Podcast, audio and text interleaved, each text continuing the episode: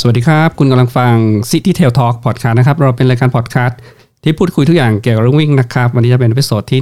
155นะครับผมหมูทวีวุฒินะครับอยู่กับพี่โจจิรพงศ์นะครับครับสวัสดีครับในตอนนี้นะครับก็มาต่อซีรีส์เพราะวิ่งเราจึงได้เจอกันนะครับก็จะต้องมีแขกรับเชิญนะครับแขกรับเชิญในวันนี้คือนะครับพี่เจอรี่สุรวัฒน์นะครับนักวิ่งที่ทำงานในประเทศเมียนมาหรือว่าพม่านะครับเพราะนั้นหัวข้อวันนี้จะพูดคุยเกี่ยวกับทุกอย่างเกี่ยวกับประเทศนี้นะครับทั้งเรื่องวิ่งแล้วก็เรื่องอื่นๆนะครับครับผมก็ขอเชิญพี่เจอรี่แนะนำตัวนิดนึงนะครับครับผมครับสวัสดีครับเพื่อนๆพี่น้องนักวิ่งที่ฟังรายการพอดแคสต์อยู่นะครับผมเจอรี่ครับชื่อจริงชื่อสุรวัฒน์บินสุวรรณวุฒินะครับครับวันนี้พี่ก็ทำงานเป็นเจ้าของบริษัทและเป็นกรรมการผู้จัดการของบริษัท Myanmar Alliance Venture เป็นธุรกิจของพี่เองที่ทำงานในพม่านะครับก็พี่อยู่พม่ามา20กว่าปีแล้วปีนี้2021ก็21ปีนะครับโอ้ตั้งแต่ปี2001โอ้ตั้งแต่พม่าเริ่มดูออกจะยังปิดประเทศอยู่แล้วก็หลังจากนั้นมาก็อาจจะเริ่มแง้มนิดนึงนะแต่ว่าวันนี้เดี๋ยวเราจะมาทำความรู้จักแต่ก่อนอื่นเนี่ยอยากจะทำความรู้จักกับตัวพี่เจอรี่ก่อนครับว่าไปยังไงมายังไงพี่ถึงได้ไปทำธุรกิจในประเทศพม่าได้ล่ะครับครับก็ขออนุญาตเรียกโจกับหมูแล้วกันนะครับจะได้สั้นนิดนึงคือพี่ก่อนเมื่อ30กว่าปีที่แล้วตอนที่เริ่มทำงานใหม่ๆพี่ก็ทำงานกับบริษัทเนสเล่นะครับก็ทำขายผลิตภัณฑ์อาหารพวกเนสกาแฟไมโลอะไรประมาณนี้นะครับจนปี1996เนี่ยพี่ก็จบโทก็ไปเที่ยวพม่าก็รู้สึกโอ้โหประเทศนี้มัน Amazing มากเลยแบบเที่ยวเข้ารถกับเที่ยวกับเพื่อน3คนจากย่างกุ้งไปมันเดเลเที่ยวไปทั่วประเทศเขาเลยโอ้โหสนุกมากครับเป็นประเทศที่ Amazing มากพอปีหลังจากนั้นบริษัทจะมีตำแหน่งโพสต์นะครับไปเป็น country manager ที่พม่าพี่ก็รีบกระโดดรับเลยครับเพราะว่าเป็นประเทศเรียกว่าที่เราชอบครับเราก็หลังจากนั้นบริษัทก็คัดเลือกเราไปเป็นผู้จัดการใหญ่คุมธุรกิจให้ Nestle ในประเทศพม่านะครับพี่ก็เป็นcountry manager ให้ Nestle อยู่4ปีนะครับตั้งแต่ปี2000จนถึงปี2004นะครับก็ขายของให้ Nestle หลังจากนั้นพี่ก็ลาออกเสร็จปุ๊บเนี่ยก็พอดีมาม่าไปตั้งโรงงานที่นู่นพี่ก็เลยได้โอกาสเป็นคนขายมาม่าซองแรกในประเทศพม่าเลยครับครับครับเพราะนั้นในเวลานั้นเนี่ยคือพี่เชี่ยวชาญทางด้านเกี่ยวกับด้านธุรกิจรีเทลโฮลเซลนะครับเราก็มีหน่วยลดมีการจัดจำหน่ายสินค้าของ Nestle ในทั่วประเทศพี่ก็เอาระบบของ Nestle เนี่ยมาแล้วก็จัดจำหน่ายมาม่าเนี่ยตั้งแต่ซองแรกนะครับจนภายใน2ปีเนี่ยเราได้ market share แบบคู่แข่งตะลึงฮะ 27% ใน2ปีนะครับคือทุกคนงงหมดว่ามาม่ามาจากไหนเยอะขนาดตัวท่านประธานของมาม่าเองในเวลานั้นชื่อคุณพิพัฒน์เพนียงเวชนะครับคนไทยส่วนใหญ่จะรู้จักถ้าเป็นนักการตลาดรุ่นเก่าๆจะนิดนึงจะรู้จักคนที่ตั้งดัชนีมาม่านะคุณพิพัฒน์เนี่ยท่านบอกพี่เลยบอกว่าเฮ้ยผมเปิดโรงงานมาทั่วโลกนะไม่เคยมีโรงงานไหนต้องขยายภายในเวลา1ปีนะผมก็บอกคุณพิพัฒน์ว่าต้องขยายแล้วไม่มันผลิตพอไม่พอจำหน่ายจริงๆเราขายดีมากนะครับขายตั้งแต่ซองแรกจนทะลุเรียกว่า 30,000 ลังต่อเดือนนี้เรียกผลิต24ชั่วโมงไม่ทันเลยฮะจนคุณพิพัฒน์ต้องไปเครื่องจักรมาจากญี่ปุ่นมาเพิ่มนะครับขยายการผลิตได้แล้วหลังจากนั้นพี่ก็มาทำธุรกิจของพี่เองจนมาถึงวันนี้นะครับก็ล้มลุกคลุกคลานมาตลอดจนมาตั้งหลักได้เมื่อไม่กี่ปีเนี่ยก็เป็นบริษัทพี่เองชื่อ Myanmar Alliance Venture นะครับบริษัทพี่ขายอะไรพี่เราทำเกี่ยวกับด้านธุรกิจบริการฮะเอาง่ายๆสั้นๆให้จำได้พี่อะไรที่มันเกี่ยวกับดินน้ำลมไฟพี่จะทำนะครับดินก็อย่างเช่น soil treatment นะครับเราทำปรับสภาพดินเรียกว่ากำจัดปลวกอัดน้ำยาลงดินป้องกันทำเรียกว่า pre construction work ก่อนที่จะก่อสร้างนะครับน้ำเรื่องเกี่ยวกับ water filter เราขายระบบน้ำระบบกรองน้ำนะครับแล้วก็ทำ cleaning service นะครับลมแล้วก็มีช่างดูแลเรื่องแอร์เรื่องระบบ cooling system นะครับเป็น engineer ไฟก็พวกไฟฟ้าระบบไฟฟ้าระบบเกี่ยวกับการไฟฟ้าทั้งหลายนะแล้วก็มีพวกเครื่องทำเครื่องดื่ม coffee machine อะไรนี่ของ Nestle เราก็ดูแลให้นะครับเป็นธุรกิจเกี่ยวกับดินน้ำลมไฟเราก็จะอยู่ในวงการประมาณนี้ครับแต่เป็นธุรกิจบริการเป็นส่วนใหญ่ครับผมโอ้นี่ก็เข้าไปก็จังหวะเหมาะเลยครับเพราะว่าช่วงนั้นนี่พม่านี่ก็กำลังจะเปิดประเทศเลยใช่ ใช่ครับถือว่าเข้าไปถูกจังหวะเลยพี่เพราะฉะนั้นเนี่ยพี่เจอรี่เลยมีความเชี่ยวชาญมากเลยเกี่ยวกับพม่าก่อนที่เราจะมาคุยในทำความรู้จักกับประเทศพม่าเนี่ยนิดเดียวพี่สถานการณ์ตอนนี้นี่ทำให้ธุรกิจพี่หยุดชะงักไหมฮะต้องเรียนตามตรงครับพี่อยากจะโชคดีนิดหนึ่งอยู่ในอุตสาหกรรมที่มีความต้องการค่อนข้างมากแม้กระทั่งปีที่เราเจอโควิดเนี่ยทุกคนแบบโอ้โหขนาดปิดบริษัททุกคนแบบแย่หมดแต่ธุรกิจพี่โต 40% ปีที่แล้วแล้วปีนี้ถ้าไม่มีปฏิวัติเนี่ยเราคิดว่าเราอาจจะเติบโตถึง 5-60% ด้วยซ้ำแต่มาเจอปฏิวัติก็เราก็ถอยไปนิดหน่อยแต่ก็ยังเรียกว่า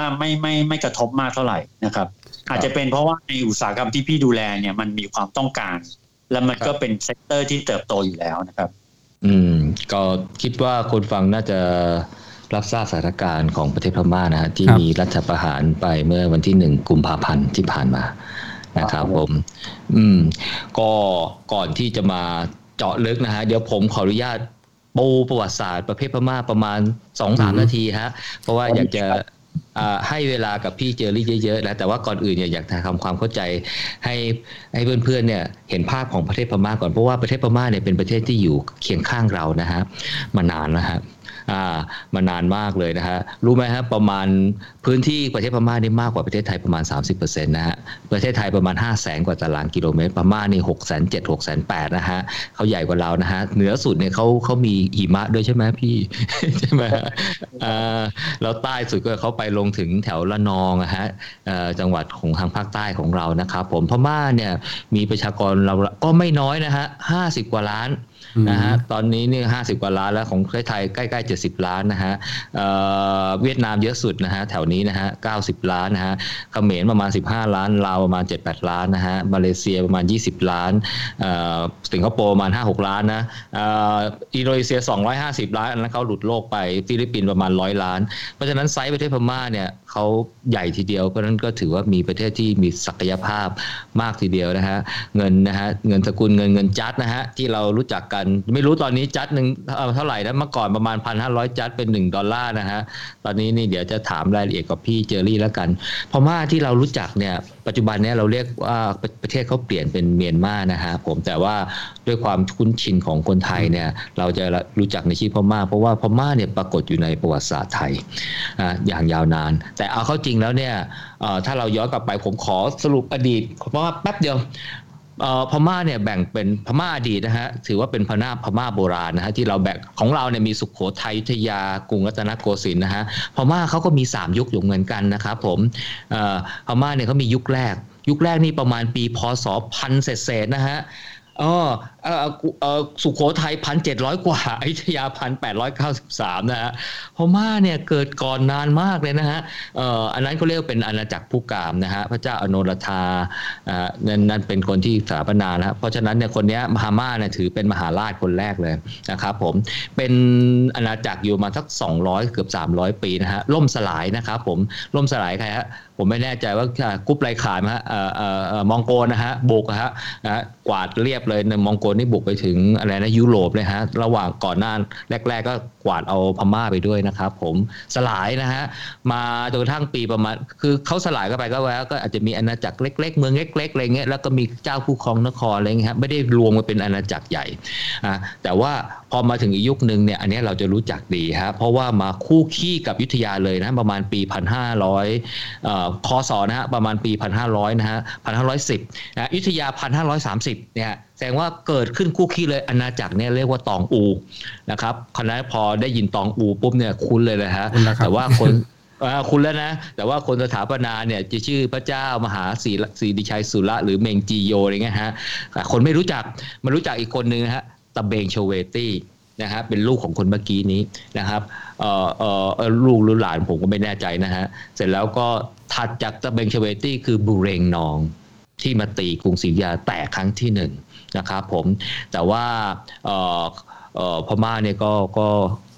เขาเรียกว่าอะไรนะลบกันเองเยอะนะฮะหมายความว่าแย่งสมบัติกันอะไรกันเนี่ยนะพอจบพระนเรศวรเนี่ยบุกไปตีถึงตองอูนะฮะอะไรนะพระเจ้านันทบดินอะไรเงี้ยนันทบุเรงฮะต้องหนีถูกพาหนีไปอยู่ตองอูอะไรไปแล้วก็สุดท้ายก็ล่มสลายอะไรไปนะฮะแล้วก็เป็นแยกเป็นอาณาจักรเล็กๆนะฮะก็โดนสมัยช่วงพระนเรศวรนะแล้วตกมาอีกยุคนึงนะฮะคราวนี้เนี่ยเป็นยุคเขาเรียกว่ายุคสุดท้ายแล้วก็คือสมัยประมาณปี1750กว่านะฮะอันนี้เนี่ยประมาณไปปลายกรุงศรีอยุธยาแล้วจะมาร่วมสมัยกับกรุงศรีอยุธยาแล้วประมาณไปปลายพระเจ้าอยู่หัวบรมโกศอะไรเงี้ยหลังพระนารายณ์ไปแล้วมีคนหนึ่งฮะชื่ออลองพญานะฮะคนนี้เนี่ยก็รวบรวมพม่าครับรบชนะมอญนะครับผมแล้วมาตั้งพระนครตอนแรกตั้งอยู่ที่ชเวโบก่อนตอนหลังลงมาที่อังวะนะพอได้ยินอังวะนี่คุณแล้วใช่ไหมฮะเนี่ยเจ้ารองพญาเนี่ยเป็นต้นราชวงศ์สุดท้ายเนี่ยเรียกว่าราชวงศ์คองบองคนนี้เนี่ยตอนก็มายึดเมืองข้างใต้เนี่ยที่แล้วก็ตั้งชื่อเมืองใหม่ตอนเกาะถ้าตอนแรกเนี่ยถ้าเรียกว่าเมืองตะโก้เนี่ยคงไม่คุ้นใช่ไหมแต่ถ้าบอกว่าย่างกุ้งเนี่ยคุ้นเลยใช่ไหมคนนี้แหละมาตั้งเป็นเมืองย่างกุ้งย่างเนี่ยแปลว่าศัตรูไม่ใช่แปลว่าปิ้งนะครับ ก่อนแปลว่าฉันพ่ายแพ้อะไรอย่างเงี้ยฮะเพราะนั้นย่างกุ้งเนี่ยแปลว่าศัตรูพ่ายแพ้อะไรพวกนี้นะครับผมแล้วต่อมาอังกฤษเนี่ยมาเปลี่ยนเป็นร่างกุ้งแรงกูนั่นแหละคนก็งงเดี๋ยวมันแรงกูเดี๋ยวมันยางกรเดี๋ยวมันอะไรนะฮะแต่ว่าชื่อเดิมเนี่ยย่างกุ้งนะฮะแล้วก็คนเนี้ยต่อมามีลูกคนนึงนะฮะชื่อพระเจ้ามังละนะครับผมแล้วมังละเนี่ยแหละส่งเนเมียวสีหบดีกับมังมหานรธาเนี่ยมาตีกรุงศรีอยุธยาแตกเป็นครั้งที่สองนะครับผมแล้วก็มีพอพระเจ้าตากสินมากู้เอกราชได้เนี่ยเขาก็ส่งมังละก็ส่งอะไรมาปุ๊บแต่เขาก็มีเรื่องมีราวกันจนกระทั่งพระเจ้าตากสินก็กู้ก็ยึดก็ตั้งอาณาจักรได้นะฮะแล้วตอนหลังก็เข้าสู่เขาเรียกว่าไปมีเรื่องกับอังกฤษพอมีเรื่องกับอังกฤษปุ๊บเนี่ยก็แพ้อังกฤษนะก็หลายระลอกนะฮะแพ้อังกฤษกษัตริย์องค์สุดท้ายก็คือสีป่อพระเจ้าสีป่อก็ถูกอัปเปหิไปอยู่ที่อินเดียนะครับผมอังกฤษนี่ก็ดีอย่างนะฮะมันก็ไม่ใช่บอกว่าดีอย่างนะฮะคือมายึดพม่านะฮะแล้วก็เนรเทศเ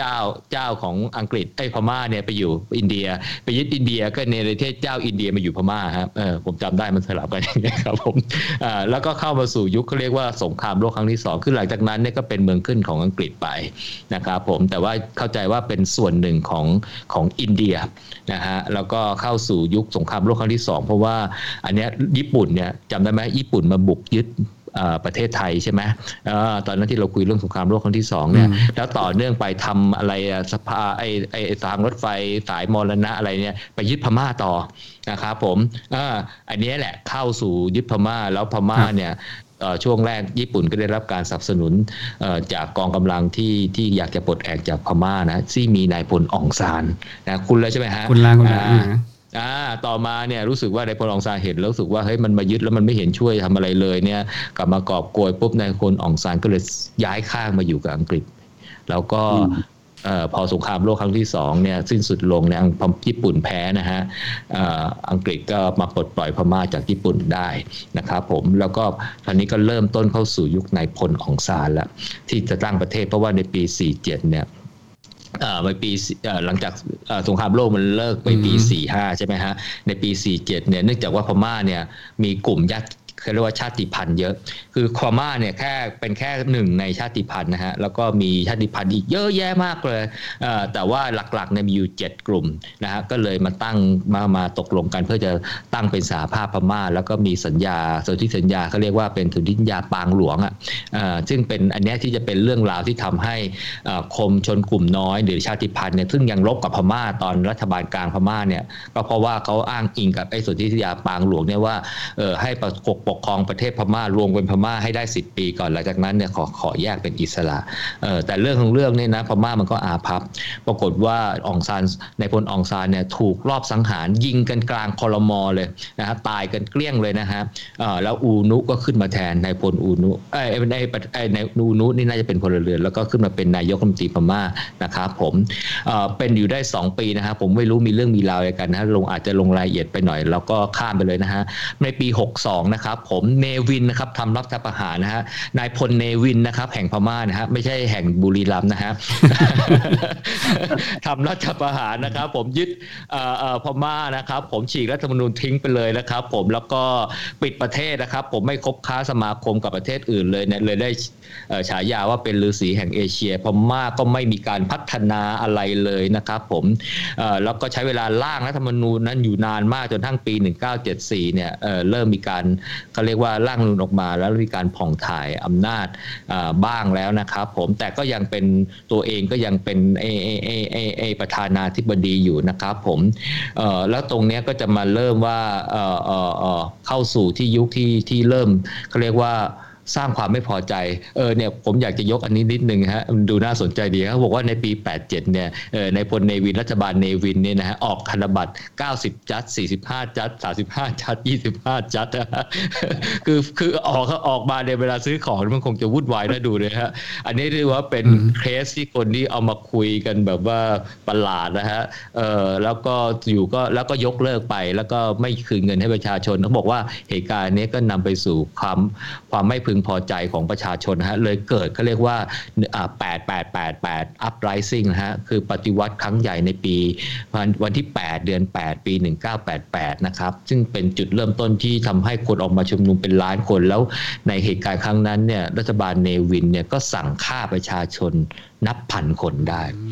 นะครับผมแล้วก็อันนี้แหละครับผมเป็นจุดเริ่มต้นที่รัฐบาลพม่าเนี่ยเริ่มใช้กฎจริงๆมันเริ่มจากปี1962แล้วแล้วก็นายพลซอหม่องก็ขึ้นมามีอำนาจนะครับตั้งเขาเรียกว่าสลอกนะฮะ State Law and Order Restoration Council นะครับผมแล้วก็เหมือนกับพยายามจะประนีประนอมแล้วก็เริ่มมีการออกใช้รัฐธรรมนูญนะครับผมแล้วก็มีการเลือกตั้งในปี1990นะฮะปรากฏว่าในปี18888นะฮะ uprising นะฮะปรากฏว่าเกิดวีรสตรีขึ้นมาอยู่1คนนะครับผมโดดเด่นขึ้นมานะฮะมาเยี่ยมแม่ที่ป่วยอยู่ที่ย่างกุ้งนะฮะจะมารักษาพยาบาลแม่ปรากฏว่าเกิดเหตุการณ์ไอ้เนี่ยขึ้นมาความวุ่นวายทางการเมืองและตัวเองเนี่ยเป็นลูกของนายพลอ่องซานฮะชื่ออ่องซานซูจีนะครับคนก็เลยยกให้เป็นผู้นำในการประท้วงนะฮะอ่องซานซูจีก็ปรากฏตัวเป็นครั้งแรกแล้วก็ขึ้นมาเป็นผู้นำของประชาชนนะฮะนำประชาชนในการต่อสู้กับรัฐบาลช่วงนั้นนะฮะจนมาแล้วก็ตั้งไอ้ตัวพรรคการเมืองขึ้นมาชื่อพรรคสันนิบาตเพื่อประชาธิปไตยหรือ NLD ที่เรารู้จักกันนะฮะแล้วเมื่อสล็อกจัดให้มีการเลือกตั้งในปี90เนี่ยก็ชนะอย่างถล่มทลายเลยฮะแต่สล็อกล้มการเลือกตั้งไปนะฮะในปี1991ซูจีเลยได้รางวัลโนเบลนะครับผมเรื่องราวมันก็วุ่นวายอยู่นานนะฮะในปี1997 98อะไรเงี้ยสล็อกก็เปลี่ยนโฉมไม่เป็นSPDC ก็ไม่เป็นไรนะฮะแต่ว่าโทนการเมืองดูเหมือนว่าจะเริ่มมีการพูดคุยกันมากขึ้นนะครับผมจนกระทั่งในปี2001เนี่ยนะฮะผมเข้าใจว่าเขาเรียกว่าสัญญาณที่จะมีการประนีประนอมเริ่มมากขึ้นนะฮะมีการเยือนที่ผมคิดว่าน่าจะเป็นการเปิดโฉมหน้าใหม่ของพม่านะฮะคือในปี2001นะนายกรัฐมนตรีชื่อโทนี่วูซัมนะฮะไปเยือนนะฮะแล้วถัดมานะฮะเจียงเจ๋อหมินนะฮะไปเยือนครับผมคราวนี้เนี่ยเหมือนกับทุกอย่างเนี่ยมันก็เริ่มเข้ามาปรีวนอมนะฮะรัฐบาลทหารพม่าเนี่ยก็เริ่มมาคุยอ่องซานซูจีแล้วก็ปล่อยนะตอนนั้นเนี่ยจับของซานซูจีอยู่ขังอยู่ในบ้านที่เราเรียกว่า House Arrest นะฮะคราวนี้ก็เริ่มมาปล่อยเริ่มทำกิจกรรมทางการเมืองแล้วนะครับผมแล้วเขาบอกว่าจริงๆแล้วเนี่ยเหตุการณ์ที่น่าจะนำไปสู่ลืมไปนะฮะในปี2007เนี่ยในปี2005นะฮะรัฐบาลทหารพม่านะฮะย้ายเมืองหลวงจากย่างกุ้งไปเนปิดอนะครับผมเคยไปในปีดอนะฮะเข้าใจว่าเมืองเนี้ยดูดวงมาอย่างดีนะฮะถ้าสตาร์ทรถจากย่างกุ้งไปปุ๊บพอถึงไมล์ที่200ปุ๊บถึงในปีดอพอดีเลยครับผมนี่คือการวางไว้แล้วนะว่าวางผังเมืองไว้อย่างดีนะเพราะฉะนั้นเนี่ยย่างกุ้งในเราห่างกัน200ไมล์นะฮะก็ได้แล้วว่าเหตุการณ์ที่นำไปสู่ที่เป็นเขาเรียกว่าการที่เผชิญหน้าขั้นสำคัญระหว่างประชาชนกับรัฐบาล5คือเกิดขึ้นในปี2007ก็เรียกว่าการปฏิวัติล่มกาสาวพัดคือพระเนี่ยแม่ชีเนี่ยเป็นผู้นำก็เรียก Saffron Revolution นะครับผมครั้งนี้เนี่ยตายเยอะแล้วเป็นพระตายเยอะด้วยทำให้เกิดการเขาเรียกว่า ผมคิดว่ารัฐบาลเริ่มคิดหนักแล้วว่าถ้ายังจะมีอย่างนี้ปุ๊บเนี่ยมันจะยังไงเพราะจริงๆแล้วเนี่ยก่อนหน้านี้เนี่ยมันมีเหตุการณ์ครั้งหนึ่งคิดว่าน่าจะเป็นครั้งหลังจากนี้เนี่ยจะมีเหตุการณ์อีกครั้งหนึ่งที่น่าจะเป็นครั้งสำคัญก็คือว่าเกิดพายุไซโคลนถล่มพม่ามีคนตายมัน100,000 กว่าคนนะครับผมอันนี้แหละผมเข้าใจว่านักวิชาการหลายคนคิดว่าน่าจะเป็นจุดเปลี่ยนทำให้รัฐบาลพม่าเริ่มอยากจะปล่อยอำนาจการบริหารประเทศเนี่ยให้ไปสู่เข้าสู่ระบบประชาธิปไตยแล้วก็เลยมีการเลือกตั้งในปี 2010 แต่ว่าในปีนั้นเนี่ยองซานซูจียังไม่ได้ปล่อยตัวจากบ้านเนี่ย NLD ก็เลยประท้วงไม่ลงสมัครไงพรรคทหารนะฮะ USDP เนี่ยคล้ายๆพรรคประเทศไทยชื่อพรรคอะไรก็ไม่รู้นะฮะ ก็เลยลงอยู่พรรคเดียวนะก็เลยได้เสียงข้างมากแล้วก็เป็นการขึ้นเป็นผู้นำครั้งแรกจากพลเรือนเป็นประธานาธิบดีคือนายพลเต็งเส็งซึ่งนายพลคนนี้คือนายเต็งเส็งแต่เข้าใจว่าเคยเป็นนายพลอยู่ก่อนนะแต่พอมาเป็นเต็งเส็งเนี่ยก็ไม่มียศทหารนะครับก็พอหลังจากนั้นปุ๊บเนี่ยก็เริ่มมีการก็เรียกว่าผ่อนคลายทางการเมืองนะครับผมมีการเยือนของฮิลลารีคลินตันในปี 2011บารักโอบามามาเยือนปี 2012และคราวนี้ก็เริ่มเปิดประเทศแล้วฮะจนกระทั่งนำสู่ในการที่มีการเลือกตั้งในปี2015เลือกตั้งครั้งที่2นะฮะคราวนี้เนี่ยอองซานซูจีชนะถล่มทลายนะฮะพรรค NLD ขึ้นเป็นรัฐบาลนะครับผมแต่ว่าในรัฐธรรมนูญเนี่ยบอกว่าคนที่มีสามีเป็นฝรั่งเนี่ยเป็นประธานาธิบดีไม่ได้นะฮะพรรค NLD ก็เลยตั้งให้อองซานซูจีเนี่ยขึ้นเป็นมุขมนตรีแห่งรัฐหรือ State Councilor นะฮะก็คือใหญ่กว่าประธานาธิบดี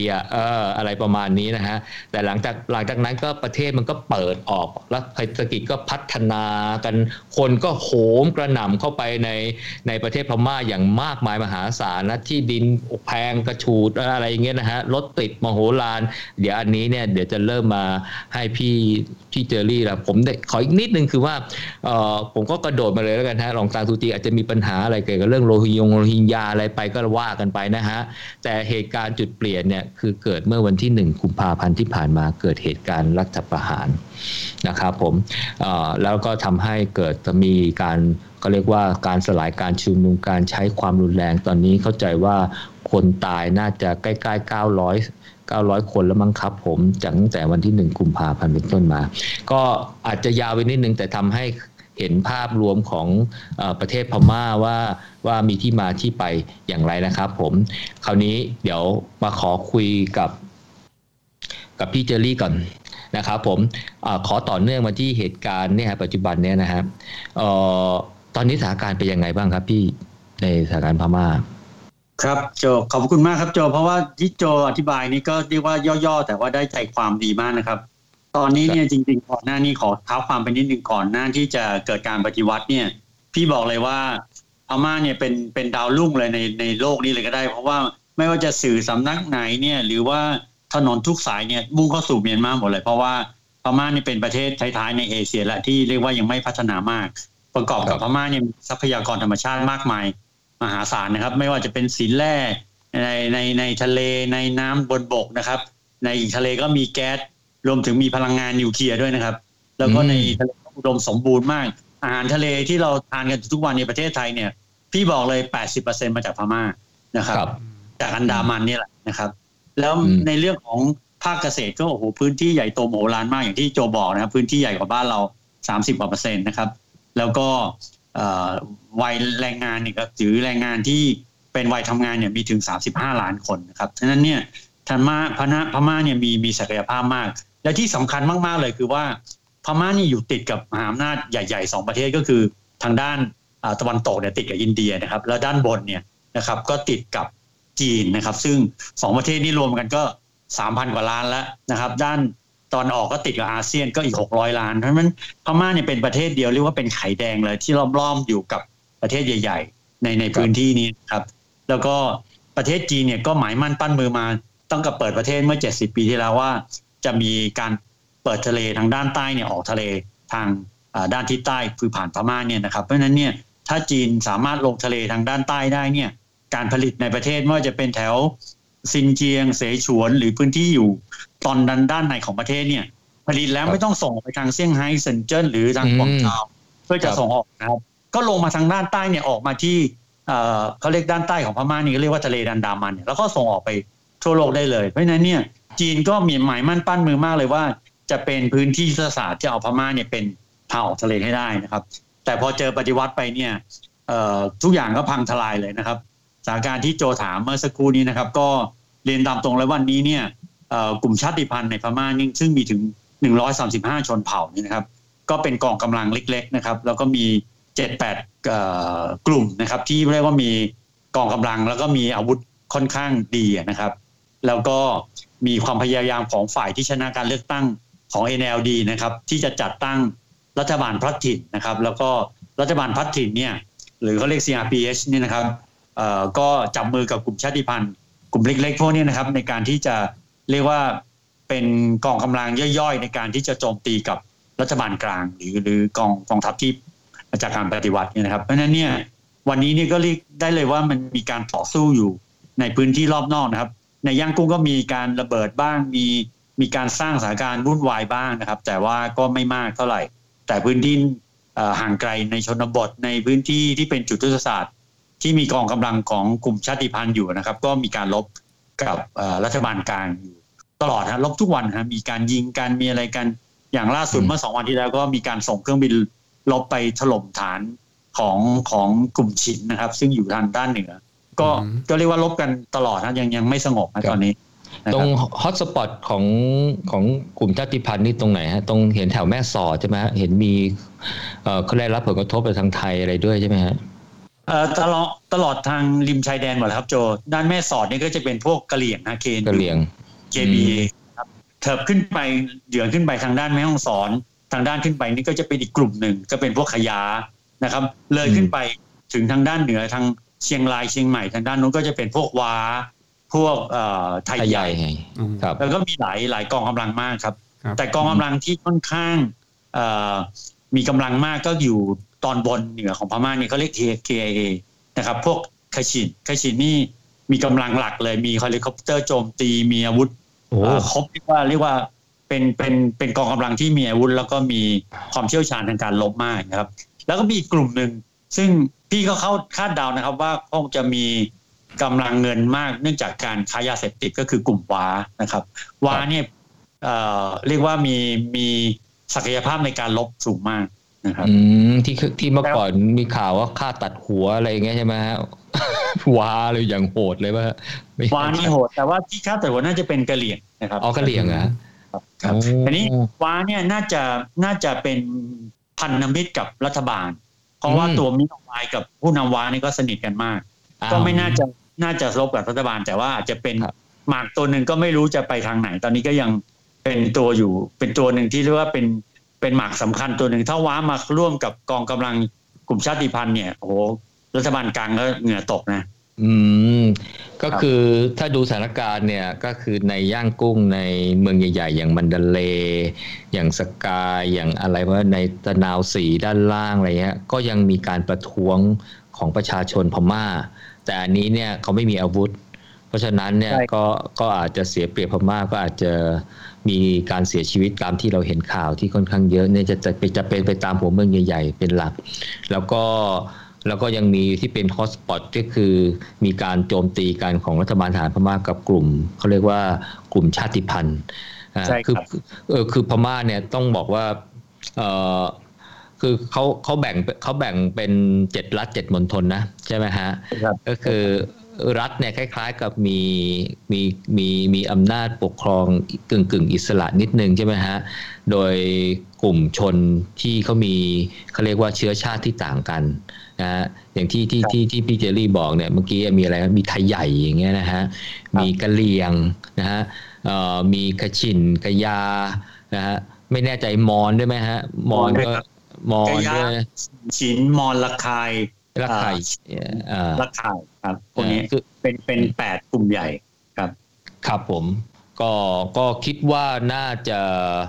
เป็นไปลักษณะแบบนี้คือสู้ๆกันไปเนี่ยน่าจะพักใหญ่เลยมั้งครับเนี่ยยังไม่รู้จะออกหัวออกก้อยยังไง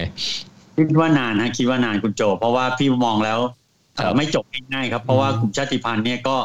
เขาประกาศเลยว่าเป็นเขาเรียกอะไรฮะเป็นโอกาสอันดียิ่งในรอบ50 ปีเลยที่จะแบบ หลังจากที่คุณโจพูดไปแล้วเรื่องสนธิชยาปางหลวงนะครับว่านายพลองซานเนี่ยได้ให้คำมั่นไว้ว่าพอปลดแยกจากอังกฤษแล้วเป็นประเทศเป็นอิสระแล้วเนี่ยอีก10ปีก็จะแยกตัวได้ทีนี้ต่อมาเนี่ยไม่เคยเลยรัฐบาลกลางไม่เคยให้กลุ่มชนชาติพันธุ์เนี่ยปกครองตัวเองเลยนี่เป็นโอกาสดีที่สุดรอบ50ปีเลยนะครับเพราะฉะนั้นกลุ่มชาติพันธุ์ก็หมายมั่นปั้นมือว่าถ้าสำเร็จรอบนี้ก็อาจจะแยกเป็นประเทศเล็กๆได้เหมือนพวกทางด้านโซเวียตสมัยก่อนเห็นไหมมีเป็นสถานทั้งหลายเยียเป็นประเทศเล็กๆอะไรทั้งหลายพวกนั้นประเทศสถานทั้งหลายอะไรอย่างเงี้ยใช่ไหมครับประมาณนั้นนะประมาณเดียวกันผมสงสัยเรื่องนิดนึงครับชาวโรฮิงญาที่ถือว่าเป็นชาติพันธุ์หนึ่งหรือเปล่าครับพม่าไม่นับครับหมูเพราะว่าจริงๆแล้วเนี่ยพม่าเนี่ยไม่เขาไม่เรียกโรฮิงญาด้วยซ้ำเขาเรียกว่าเป็นเบงกาลีคนพม่าที่ศัพท์ใช้เรียกกลุ่มนี้นะเพราะดูจากประวัติศาสตร์ย้อนไปเนี่ยกลุ่มนี้เนี่ยน่าจะลักลอบข้ามมาจากทางบังคลาเทศเข้ามามากกว่าเพราะฉะนั้นคนพม่าเนี่ยไม่นับว่ากลุ่มนี้เป็นกลุ่มชาติพันธุ์แต่ว่าจริงๆเขามีกองกำลังของเขาอีกกลุ่มนึงนะเป็นพวกกองเขาเรียก AA ฮะอารากันอาร์มี่ซึ่งก็เป็นกลุ่มที่เป็นมุสลิมเป็นส่วนใหญ่ซึ่งก็เป็นกองของกองกำลังที่ต่อสู้ทางด้านเกี่ยวกับชาติพันธุ์ให้กับโรฮิงญานี่แหละนะครับแต่ก็ไม่เข้มแข็งมากเอค่อนข้างโอเคฮะค่อนข้างพี่ว่าน่าจะค่อนข้างเข้มแข็งทีเดียวเพราะว่าจากข่าวเนี่ยได้ข่าวว่ากลุ่ม AA เนี่ยหรืออารากันอาร์มี่เนี่ยได้รับการฝึกฝนจากกลุ่ม ISIS ครับอ้าวเหรอฮะใช่เพราะว่าแรงก็พม่าซับซ้อนมากคือคนข้างนอกไม่เข้าใจจะแบบโอ้โหถ้าอยู่ลึกๆจะเห็นเลยว่าซับซ้อนมากคือเรื่องโรฮิงญาเนี่ยดูเหมือนเป็นเรื่องต้องห้ามของคนพม่านะแม้กระทั่งองซานซูจีหรือดอซูของเราเนี่ยก็ไม่ค่อยอยากจะยอมรับสักเท่าไหร่เหมือนกันใช่ไหมฮะคือพม่าไม่ต้องยอมอย่างหนึ่งครับโจเพราะว่าเป็นประเทศที่เรียกว่าศาสนาพุทธเนี่ยมีความเข้มแข็งมากนะครับคือจากที่พี่ดูเนี่ยในหลายประเทศที่ชาวมุสลิมเข้าไปอยู่เนี่ยส่วนใหญ่มุสลิมค่อนข้างจะแข็งกร้าวแต่พอมาพม่าเนี่ยมาชนกับทางกลุ่มชาวพุทธหัวรุนแรงแล้วกับสู้ไม่ได้นะครับแล้วก็มีการปะทะกันในตลอดเวลา20ปีที่พี่อยู่เนี่ยก็มีการปะทะกันระหว่างพุทธกับมุสลิมอยู่พอสมควรนะครับแต่โดยส่วนใหญ่มุสลิมจะแพ้ก็คือเข้าใจว่าพุทธเนี่ยอย่างกรณีในปี2007อะไรเนี่ยที่มีปฏิวัติล่มกาสาวพัฒน์นะอันนั้นพระแนะนำเลยใช่ไหมฮะที่ผมอ่านใช่ครับโอ้คือแม้กระทั่งวันนี้เนี่ยกลุ่มพระที่เป็นแบบกลุ่มพระหัวรุนแรงก็มีอยู่นะครับเป็นพระที่แบบเรียกว่ายุ่งเกี่ยวกับการเมืองอะนะครับจนจะต้องรัฐบาลแบนไปด้วยซ้ำมีฮะพระหัวรุนแรงมีครับยังมีอยู่ครับครับผมก็ดังมากคนส่วนมากส่วนใหญ่รู้จักวิรทูเลยฮะใช่ท่านแบบแรงมากครับผมก็อันนี้ก็เป็นภาพกว้างๆแล้วก็สถานการณ์ปัจจุบันนะฮะซึ่งคิดว่าน่าจะทำให้หลายคนถ้าจะติดตามสถานการณ์พม่าเนี่ยได้ติดตามได้อย่างมีความเข้าใจมากขึ้นมีผมขอเพิ่มเติมนิดนึงเรื่องบทบาทอาเซียนซึ่งตอนนั้นเมื่อตอนปลายเดือนเมษาที่มีการประชุมที่มีการเขาเรียกว่าเป็น special meeting ที่ทางอินโดนีเซียเขาขอประชุมฉุกเฉินผู้นำนะครับแล้วก็มีการเชิญมินอองไลน์นะฮะคือผู้นำกองทัพของพม่าที่เป็นปัจจุบันตอนนี้นะครับผมไปประชุมด้วยแล้วก็ดูเหมือนว่าเขาเรียกว่ามี positive signal อะครับก็มีการมีออกข้อตกลง5ข้อออกมานะครับผมก็ดูเหมือนว่ามินอองไลน์ก็จะยอมรับนะฮะแต่พอกลับไปปุ๊บดูก็ออกมาแบบว่าเฉยเฉยอะไรเงี้ยก็คงจะบอกว่าประมาณว่าก็จะไปบัตรตามเมื่อถึงเวลาเหมาะสมอะไรอย่างเงี้ยนะฮะซึ่งปัจจุบันก็ยังไม่ได้ทำอะไรเลยนะครับผมแม้กระทั่งข้อแรกที่บอกว่าให้หยุดใช้ความรุนแรงซึ่งอันนั้นเป็นจุดยืนของอาเซียนที่คิดว่าน่าจะสำคัญที่สุดก็ไม่ได้ทำตามแต่มีความเคลื่อนไหวอยู่นิดนึงเพราะหลังจากนั้นมาเนี่ยเงียบฉี่ไปหมดเลยนะฮะมีความหมายนิดนึงคือว่าเมื่อ2วันก่อนนะฮะมีข่าวตัวแทนของประธานอาเซียนใช่ไหมครับบรูไนนะฮะไปเยือนพม่าใช่ไหมครับได้ยินข่าวว่าพบกับผู้นำของพม่าของกองทัพด้วยแต่ไม่มีในเนื้อข่าวไม่ได้มีบอกว่าคุยอะไรกันเนาะก็เลยไม่รู้ว่าความคืบหน้าเป็นไปได้ว่าคืออาเซียนเนี่ยต้องบอกว่าคนก็ประนาม เขาเรียกว่าอะไรล่ะเหมือนกับดูหมิ่นดูแคลนอาเซียนเนาะไม่ค่อยมีน้ำยาเพราะว่าอาเซียนเขามีอาเซียนเวย์ฮะคือว่าไม่พยายามจะ aggressive อ่ะพยายามจะประนีประนอมเป็นแบบเชิง constructive engagement อะไรที่เขาเคยใช้ใช่ไหมฮะก็คือว่าคือพูดง่ายๆคือว่าไม่ไปด่าว่ามึงทำไม่ค่อยดีอะไร ไม่ด่า แต่เข้าไปบอกว่าจะให้ช่วยทำอะไรไหมอะไรอย่างเงี้ยให้ช่วยประดีประนอมให้ช่วยมีแดร์หลอกกันให้คุยประสานงานกันอะไรเงี้ยทำความเข้าใจมาตกลงกันอะไรเงี้ยแต่ไม่ไปชี้หน้าด่าใครอะไรเงี้ยพม่ามันฆ่าคนไปเกือบพันคนใช้คำว่าไม่แทรกแซงกิจการภายในของกันและกันนั่นแหละไม่มีการอะไรนะนั่นแหละ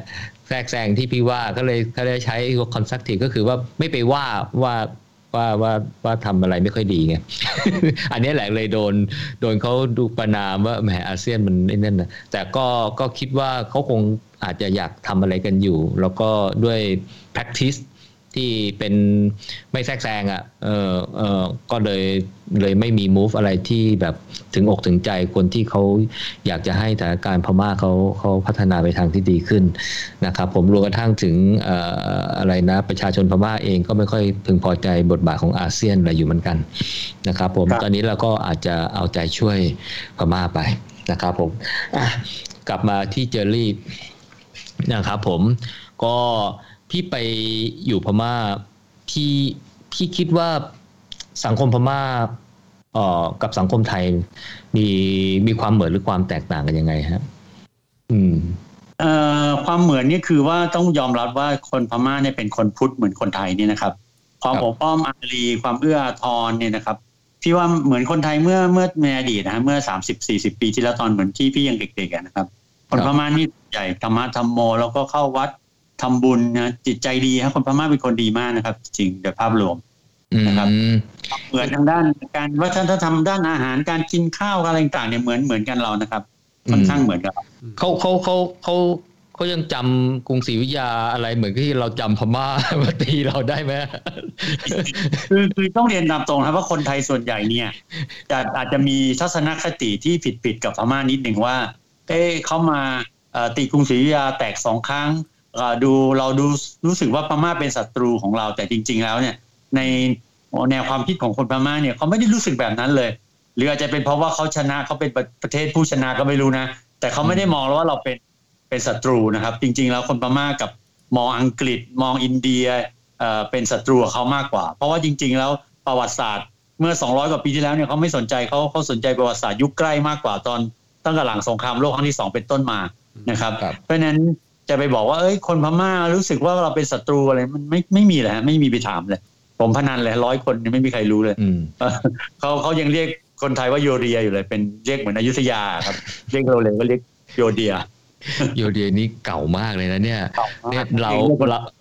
รามีกรุงธนบุรีเรามามีกรุงเทพนี่เขายังโยเดียกับเราอีกนะเพราะฉะนั้นในทัศนคติของพม่าส่วนใหญ่เนี่ยเขาไม่ได้รู้สึกว่าคนไทยเป็นศัตรูกับมองเราเป็นมิตรด้วยซ้ำไปแล้วคนรุ่นใหม่จำนวนมากเนี่ยมองว่าเขาอยากให้ประเทศเขาเนี่ยมีความเจริญทัดเทียมเหมือนประเทศไทยเขามองคนไทยแบบชื่นชมนะครับมองคนไทยว่าประเทศไทยเนี่ยเป็นโมเดลเป็นต้นแบบที่เขาอยากจะให้ประเทศเขาเป็นเหมือนเรานะครับคือในช่วงหลายสิบปีที่ผ่านมาเนี่ยเศรษฐกิจประเทศไทยเนี่ยส่วนหนึ่งนะฮะก็ได้คนพม่าเนี่ยมาช่วยสนับสนุนผลักดันนะฮะตอนนี้เนี่ยผมเข้าใจว่าน่าจะมีคนพม่าในเมืองไทยเนี่ยน่าจะเป็นล้านคนใช่ไหมพี่คือตัวเลขก่อนมีโควิดเนี่ยพี่ว่าน่าจะไม่ต่ำกว่า 3-4 ล้านคนนะคุณโจฮะ 3-4 ล้านเลยนะฮะ4ล้านคนฮะตัวเลขทางการก็2ล้านกว่าแล้วของรัฐบาลน่ะที่มี registration แต่ที่ตัวเลขที่ไม่มีการจดทะเบียนอะไรอีกเป็นล้านครับนั้นเนี่ยดูตัวเลขจากของซิมการ์ดได้ของ D-Tag ของ AIS ของ True เนี่ยรวมกันเนี่ยมีไม่กว่า4ล้านซิมที่พม่าถืออยู่ในประเทศไทยใช่ๆพี่เพราะว่า ATM หลายธนาคารนี่ก็มีภาษาพม่านะเพราะผมไปกดใช่ครับแล้วคนไทยเยอะครับไม่ต่ำกว่า3ล้านนะเอาตัวเลขกลมๆ3ล้านขึ้นไปครับแสดงว่าเขาก็นิยมมาทำงานเมืองไทยกันเยอะทีเดียวครับเยอะฮะก็เพราะคนไทยมาง่ายครับแล้วก็ อาจจะเรียกว่าไปมาสะดวกนะครับแค่จ่ายให้นายหน้าไม่กี่พันก็มาได้แล้วเดี๋ยวพี่นี่คือวิถีแห่งการมาทำงานเมืองไทยเป็นปกติเลยนะผ่านเอเย่นผมว่าผมเห็นมีนักศึกษาพม่ามาคือมาเรียนในเมืองไทยก็พอสมควรใช่ไหมครับเยอะมากครับก็ครับผมใหญ่ๆแบกนะครับอะไรนอตแบงคอกอะไรต่อมีอะไรเนี่ยเยอะเลยครับที่มีนักศึกษาชาวพม่าที่เรียกว่าคนพม่าชนชั้นกลางที่มีฐานะนี่ครับแล้วก็อยากได้รับการศึกษาที่ดีเนี่ยก็มาเรียนเมืองไทยจำนวนไม่น้อยนะครับที่ผมถามเลยพี่ที่พี่บอกว่าเดินทางมาง่ายเนี่ยเข้ามาทางช่องทางไหนบ้างครับก็ส่วนใหญ่มาทางบกครับโจมาทางแนวชายแดนนี่แหละมาทางแม่สอดหรือว่าด่านเจดีย์สามองค์พี่โอ้มันจริงๆหลายที่เลยด่านมันมากกว่าที่เราคิดเยอะเอาเหรอเส้นทางธรรมชาติเส้นทางธรรมชาติใช่ไหมแค่สามด่านที่เป็นด่านมาตรฐานที่แบบเป็นด่านที่เรียกว่าเป็นด่านแบบเขาเรียกช่องทางถาวรครับแต่ช่องทางที่แบบเป็นช่องทางเล็กๆน้อยๆเนี่ยแค่แบบน้ำแห้งก็เดินข้ามโอ้โหเยอะแยะไปหมดเลยครับเยอะมากโจงั้นแสดงว่าที่บอกว่าโควิดระลอกไหนนะระลอก2ใช่ไหมที่มาจากพม่าเนี่ยก็แสดงว่าหมดสิทธิ์เลยนะว่าทางการไทยเนี่ยจะดูแลป้องกันยากครับโจเพราะว่ามันพื้นที่ตามแนวชายแดนเนี่ยแนวชายแดนเรา 2,100 กิโลนะตั้งแต่เหนือจดใต้เนี่ยนะครับโอ้ดูแลยากมากครับแล้วก็การข้ามพรมแดนเนี่ยมันบางทีบางพื้นที่เนี่ยมันแค่ข้ามแม่น้ำอ่ะจบแล้วอ่ะง่ายๆเลยแสดงว่าไม่ใช่สาวเอ็นอะไรที่ไปเที่ยวรีสอร์ทอะไรที่ตรงแม่สายอะไรนี่อันนี้นี่เล็กน้อยมากเลยใช่ไหมฮะส่วนนั้นแล้วก็ที่มาจากตามแนวชายแดนตามช่องทางธรรมชาติเนี่ยโอ้เยอะแยะไปหมดเลยครับโจถึงว่าในตอนนั้นอะไรนะตลาดมหาชัยใช่ไหมฮะที่ต้องปิดกันเลยตลาดกุ้งตลาดอะไรพวกนั้นคือผมจำเหตุการณ์พอดีจำข่าวสมัยตอนที่อองซานซูจีมาเยือนเมืองไทยอ่ะแล้วเขาไปที่สุสาครอ่ะโอ้โหคนพม่าเนี่ยมืดฟ้ามัวดินมาต้อนรับมาแบบผมจำภาพนั้นเลยขึ้นหน้าหนึ่งหนังสือพิมพ์คือแบบแค่ในมหาชัยที่ว่าไม่ต่ำกว่า 500,000 คนนะโจโอ้แต่ว่าในมหาชัยนะครับก็เป็นตลาดลิตเตอร์ย่างกุ้งได้เลยครับไม่ลิตเตอร์หรอกพี่อาแสนก็ถ้างั้นเนี่ยโดยสรุปแล้วเนี่ยจริงๆแล้วพม่าเนี่ยใกล้ชิดกับเรามากกว่าที่เราคิดเยอะมากมากมากเลยครับมากๆเลยเพียงแต่เราอาจจะไม่ทราบไม่อะไรจริงๆเนี่ยผมชอบไปซื้อผลไม้ที่ตลาดสี่มุมเมืองอ่ะก็พม่าเยอะเลยฮะใช่ๆแล้วก็พูดไทยได้ด้วยอะไรอย่างเงี้ยแต่ก็อาจจะมีสำเนียงแปลงๆนิดๆอะไรอย่างเงี้ยพอให้รู้ว่าอาจจะเป็นคนพม่าอะไรแต่ก็ไม่ได้บอกมีพม่าอย่างเดียวนะจีนนี่ก็เยอะกัมพูชาก็มีฮะลาวนี่เราอาจจะไม่รู้ถึงความแตกต่างนะครับผมก็แสดงว่าทัศนคติของคนพม่าที่มีต่อคนไทยนี่แบบมีความใกล้ชิดมากมีความแบบรู้สึกชื่นชมนะฮะในขณะที่เราอาจจะยังไม่ค่อยคืออย่างนี้ครับพี่ขออนุญาตเสริมเพิ่มนิดหนึ่งคือพี่เคยคุยกับน้องหลายคนเนี่ยแล้วก็มีจำนวนมากเนี่ยเขามีความรู้สึกว่าเราดูแลคนของเขาดีนะคือต้องยอมรับเลยว่านายจ้างของคนไทยจำนวนมากเนี่ยเราก็ดูแลแรงงานเหล่านี้ได้ค่อนข้างดีนะครับก็รู้สึกว่า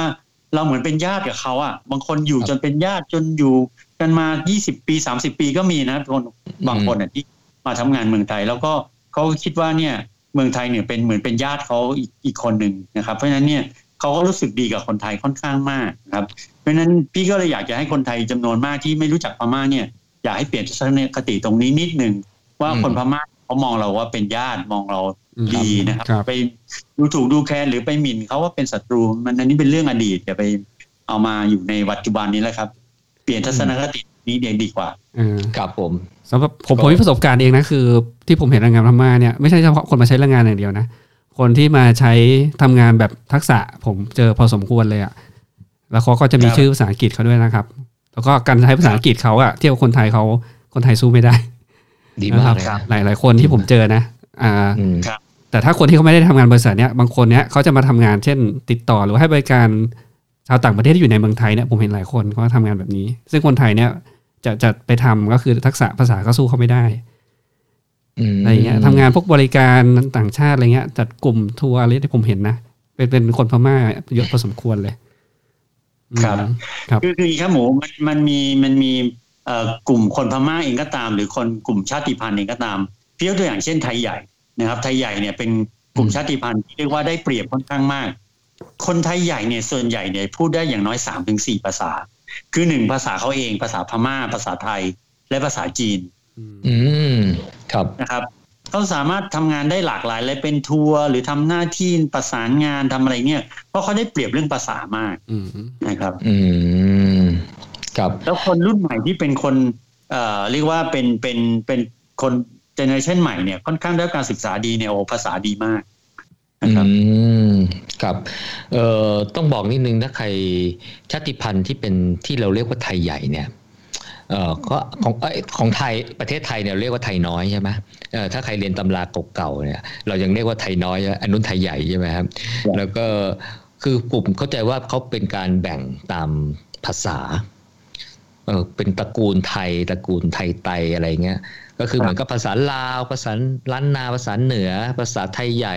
ภาษาเชียงตุงอะไรเงี้ยนะฮะคือพูดกันรู้เรื่องอ่ะใช่ไหมใช่ไหมพูดกันรู้เรื่องคือถ้าเราไปไทยใหญ่ไม่รู้เมืองหลวงชื่ออะไรไม่รู้จำไม่ได้ละนะฮะหรือไปเชียงตุงอย่างไรเงี้ยเราไปคุยกันอ่ะคืออาจจะมีคำบางคำที่เราไม่เข้าใจอ่ะแต่โดยรวมเนี่ยสนทนาแล้วรู้เรื่องนะครับโดยรวมเราสนทนารู้เรื่องเพราะฉะนั้นเนี่ยไอ้ความได้เปรียบเพราะฉะนั้นตรงนั้นเนี่ยพูดภาษาใกล้เคียงกันนะรักคนไทยอยู่แล้วแล้วเจอคนพม่าก็เขาก็มีทัศนคติที่ดีมอญนี่ไม่ต้องพูดถึงเลยนะฮะมอญกับไทยนี่ใกล้ชิดมาผสมปนเปเป็นคนไทยเป็นอะไรถือว่าเป็นญาติกับไทยดีกว่าครับโจเป็นญาติกันเลยไม่ชาตินึงเป็นญาติกันเลยฮะใช่แถวปทุมแถวปักเกร็ดแถวนนท์เนี่ยมอญทั้งนั้นเลยฮะยังแต่งตัวมอญยังมีประเพณีมอญอะไรเงี้ยฮะอาจจะมีญาติอยู่ที่ฝั่งในประเทศพม่าด้วยนะฮะกะเหรี่ยงนี่ก็จริงๆกะเหรี่ยงนี่ใกล้ชิดกับล้านนาในอดีตแล้วก็เข้าใจว่าก็เป็นมิตรกับเป็นมิตรอย่างมากกับไทยเหมือนกันนะครับคนกะเหรี่ยงก็มีคนกะเหรี่ยงก็เป็นมิตรกับไทยมากใกล้ชิดกับไทยมากครับที่มาทำงานไทยนี่กะเหรี่ยงเยอะมากนะครับครับคือที่เราล้อว่าพูดแบบว่ามีตัวสะกดว่าดีอะไรอย่างเงี้ยนะเข้าใจว่าเป็นสำเนียงกะเหรี่ยงใช่ไหมครับกะเหรี่ยงเพราะว่าบางคนเขาพูดภาษาพม่าไม่ได้ด้วยซ้ำนะโจเขากับภาษาไทยเลยแต่ว่าตอนนี้เนี่ยก็เป็นกองกำลังที่มีอาวุธแล้วก็เข้มแข็งด้วยใช่ไหมครับผมเพิ่มนิดนึงนะกะเหรี่ยงเนี่ยนะคือมันดูเหมือนไม่ใช่เป็นชาติพันธุ์ใหญ่ๆหรือเราอาจจะนึกว่าเขาเป็นแค่ชาวเขาหรืออะไรใช่ไหมฮะจริงๆแล้วกะเหรี่ยงเนี่ยนะครอบครองพื้นที่ใหญ่เหมือนกันนะแล้วก็ในอดีตเนี่ยนะฮะมีกล่าวถึงในพงศาวดารไทยเนี่ยมันนานมากเลยนะฮะไม่แน่ใจเคยได้ยินเพลงของแอดคาราบาวเพลงหนึ่งไหมฮะชื่อกอทูเลครับอ๋อครับครับคือน้าแอดของเรานี่ก็จะร้องเพลงที่เกี่ยวกับชาติพันธุ์นะฮะมีเพลงองซันซูจีด้วยผมว่าเปิดตอนนี้กำลังเหมาะเลยนะฮะเรียกร้องประชาธิปไตยเนี่ยก็มีเพลงฉานสเตทนะข้างซ้าย10 นาฬิกาอะไรเงี้ยเรียกร้องเอกราชให้กับฉานนะเขามีเพลงกอทูเลแล้วเพลงกอทูเลก็คือกอทูเลเป็นชื่อดินแดนของกะเหรี่ยงนะครับผมนิดนึงในท่อนหนึ่งของเพลงกอทูเลเนี่ยนะฮะผมว่านะฮะถามคนนะเกือบ100 ทั้ง 100เนี่ยไม่รู้ว่ามันคืออะไรคือไม่รู้นะแอดเนี่ยร้องอะไรนะฮะคือถ้าใครไม่อ่านประวัติศาสตร์เนี่ยจะไม่ถ้าไม่รู้แบ็คกราวด์เนี่ยไม่รู้เลยนะแอดร้องอะไรที่เขาบอกว่าแม่น้ำคงยังคงไหลเชี่ยวเคยยินนะฮะควายเปลี่ยวเคียวเขาโค้งคมถ้ำช้างเผือกยังชื่นชมสองเราจะไม่ลืมสัญญาคือตอนแรกก็ร้องอยู่นั่นอะไรก็เกี่ยวกับกะเหรี่ยงเกี่ยวกับอะไรไปแต่พอมาถึงวรรคนี้เนี่ยคือไม่รู้นะแอดร้องอะไรผมเนี่ยไปตามหานะฮะแล้วท่อนเนี้ยเป็นท่อนที่มันบอกถึงความสัมพันธ์ระหว่าง ตอนนั้นเนี่ยเขาเรียกว่ากะเหรี่ยงแต่ตอนนั้นทางล้านนาเขาเรียกว่ายางพวกยางมียางแดงกับยางขาวนะฮะสองกลุ่มเนี่ยกะเหรี่ยงแดงกะเหรี่ยงขาวเนี่ยมีพื้นที่ที่เป็นพื้นที่อิทธิพลจะเรียกว่าเป็นเมืองอะไรก็ได้นะฮะอยู่เกาะกับแม่น้ำสารวินแล้วอันนี้แหละที่ทำให้ประเทศสยามเนี่ยนะฮะไม่เคยบุกพม่าเกินแม่น้ำสารวินเลยอันนี้ผมตีความนะเพราะว่าอะไรเพราะว่ากะเหรี่ยงเป็นมิตรแล้วกันศัตรูกับพม่าเพราะฉะนั้นเนี่ยก็เลยไม่มีความจำเป็นที่จะต้องข้ามแม่น้ำไปแต่ถ้าทางใต้นะโอ้โหเราไปตีมาลงยงมาลายูนะฮะถึงมะละกาและไกลกว่าทั้งเยอะทางตะวันออกก็ไปเขมรอะไรไปทางลาวโอ้โหไปถึง12จุดไทยอะไรกวาดไปหลายพันโลนะฮะแต่ทางตะวันตกเนี่ยสังเกตดูนะฮะไม่ไปข้ามแม่น้ำสารวินเลยมีไปอยู่2หนในพงศาวดารนะฮะในสมัยพระนเรศวรไปตีตองอูเลยแล้วก็มีกล่าวถึงในช่วงของพระนรงค์พระนารายณ์อะไรเงี้ยนะฮะที่ไปตีถึงอังวะอะไรเงี้ยซึ่งนักประวัติศาสตร์เขาก็ยังสงสัยว่าไปจริงหรือเปล่าแต่ไอ้ท่อนเมื่อกี้เนี้ยมันเป็นท่อนที่เขาเรียกว่าเป็นคำสาบานระหว่างกะเหรี่ยงยางแดงเนี่ยฮะกับเจ้าฟ้าเจ้าหลวงคำธรรมลังกาคือเป็นน้องชายของพระเจ้ากาวีระที่เชียงใหม่นะครับที่เขาไปทำสัญญาผูกมิตรไมตรีว่าเขาบอกว่าแม่น้ำคงคือแม่น้ำสารวินนะฮะคือไปเปิดเนื้อเพลงมาแล้วทุกคนมันเขียนเป็นแม่น้ำโขงหมดไม่ใช่นะฮะแม่น้ำคงเนี่ยเป็นชื่อแม่น้ำสารวินยังคงไหลเชี่ยวคือตราบใดที่แม่น้ำคงยังไหลเชี่ยวอยู่นะฮะควายเปี่ยวเคียวเขาโค้งผมคือควายเนี่ยเขาไปฆ่าควายมาแล้วเขาก็ผ่าเขาที่มันโค้งเนี่ยเราก็แบ่งเป็นคนละครึ่งเขาบอกว่าตราบใดที่เขาควายเนี่ยควายตัวกี่ตัวแล้วมันยังเขาโค้งอยู่นะฮะแล้วก็ถ้ำช้างเผือกไม่ยุบนะฮะยางแดงอะไรนะกับล้านนากับเนี่ยนะฮะยังคงเป็นไมตรีตราบนั้นโหนี่คือคำสาบานเลยนะฮะเพราะฉะนั้นเนี่ยกะเหรี่ยงกับไทยเนี่ยมันก็แนบแน่นไม่แพ้กับความกับดินแดนอื่นแล้วก็ทัศนคติที่ดีเพราะมันผมก็รู้สึกว่าจริงๆแล้วเนี่ยพม่าเนี่ยทั้งเป็นคนพม่าเองหรือชาติพันธุ์เองเนี่ยเป็นเพื่อนบ้านที่มีมุมมองที่ดีกับประเทศไทยอย่างมากเลยนะครับ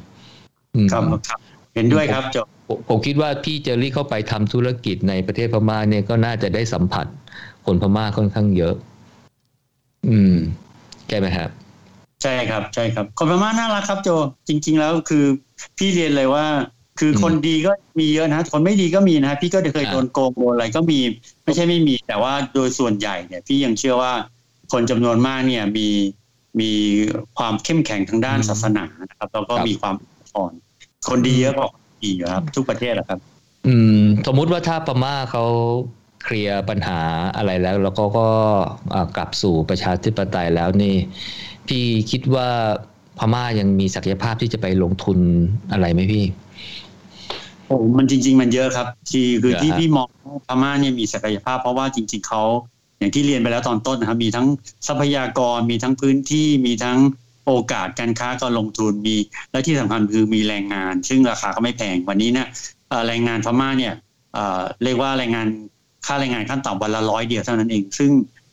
ใครที่ใช้แรงงานเยอะๆเป็น labor intensive เนี่ยก็มักจะไปตั้งโรงงานในพม่านะครับ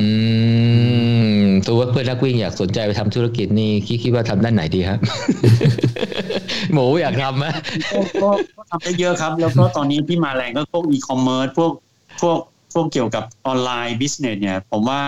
มีคนติดต่อพี่เยอะจะให้ช่วยทำเกี่ยวกับค้าขายออนไลน์อะไรเงี้ยซึ่งวันนี้ก็ทำได้ครับเราก็สามารถสื่อสารแล้วก็ขายของออนไลน์จากเมืองไทยไปพม่าได้เลยเนี่ยก็ทำได้เยอะครับมีโอกาสทำได้นะครับ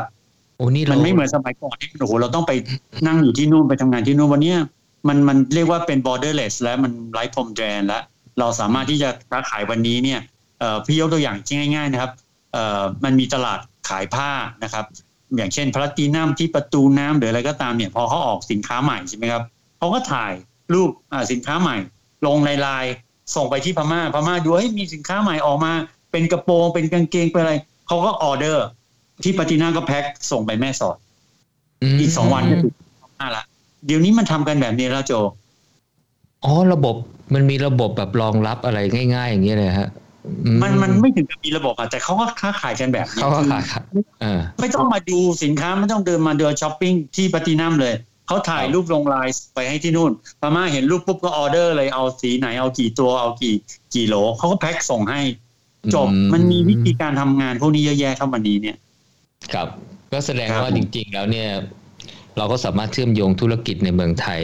แล้วก็ไปต่อยอดในพม่าได้อีกเยอะมากครับแล้วโดยเฉพาะอย่างยิ่งที่พี่เรียนไปแล้วนะครับว่าคนพม่าเนี่ยเขามีทัศนคติที่ดีกับคนไทยและสินค้าไทยครับเราได้เปรียบเยอะเลยเขามองว่าของไทยเนี่ยมีสินค้ามีคุณภาพมากกว่าสินค้าจากจีนด้วยซ้ำไปครับอ๋อ Made in Thailand เนี่ยนะฮะต้องครับเพียงแต่ว่าเราเนี่ยมันค้าขายกับพม่าน้อยเพราะว่าเราไปมองว่าเขาเป็นศัตรูซึ่งจริงๆเนี่ยเราแค่เปลี่ยนทัศนคติตรงนี้ผมว่าเราสามารถค้าขายกับพม่าได้มากกว่านี้อีกเรียกว่าเป็น10เท่าเลยครับครับผมครับจริงไทยน่าจะมีโอกาสมากที่สุดในประเทศอื่นๆถ้าเทียบกับประเทศอาเซียนหรือเปล่าครับเพราะเราเนี่ยพื้นที่ติดพม่านี่เยอะที่สุดแล้วฮะในประเทศอาเซียนนะครับผมได้ยินว่าหลังๆเขาก็ไม่ค่อยชอบจีนเท่าไหร่นะใช่ไหมฮะโอ้นี่ถ้าพูดเรื่องจีนนี่อีก3วันไม่จบ งั้นเดี๋ยว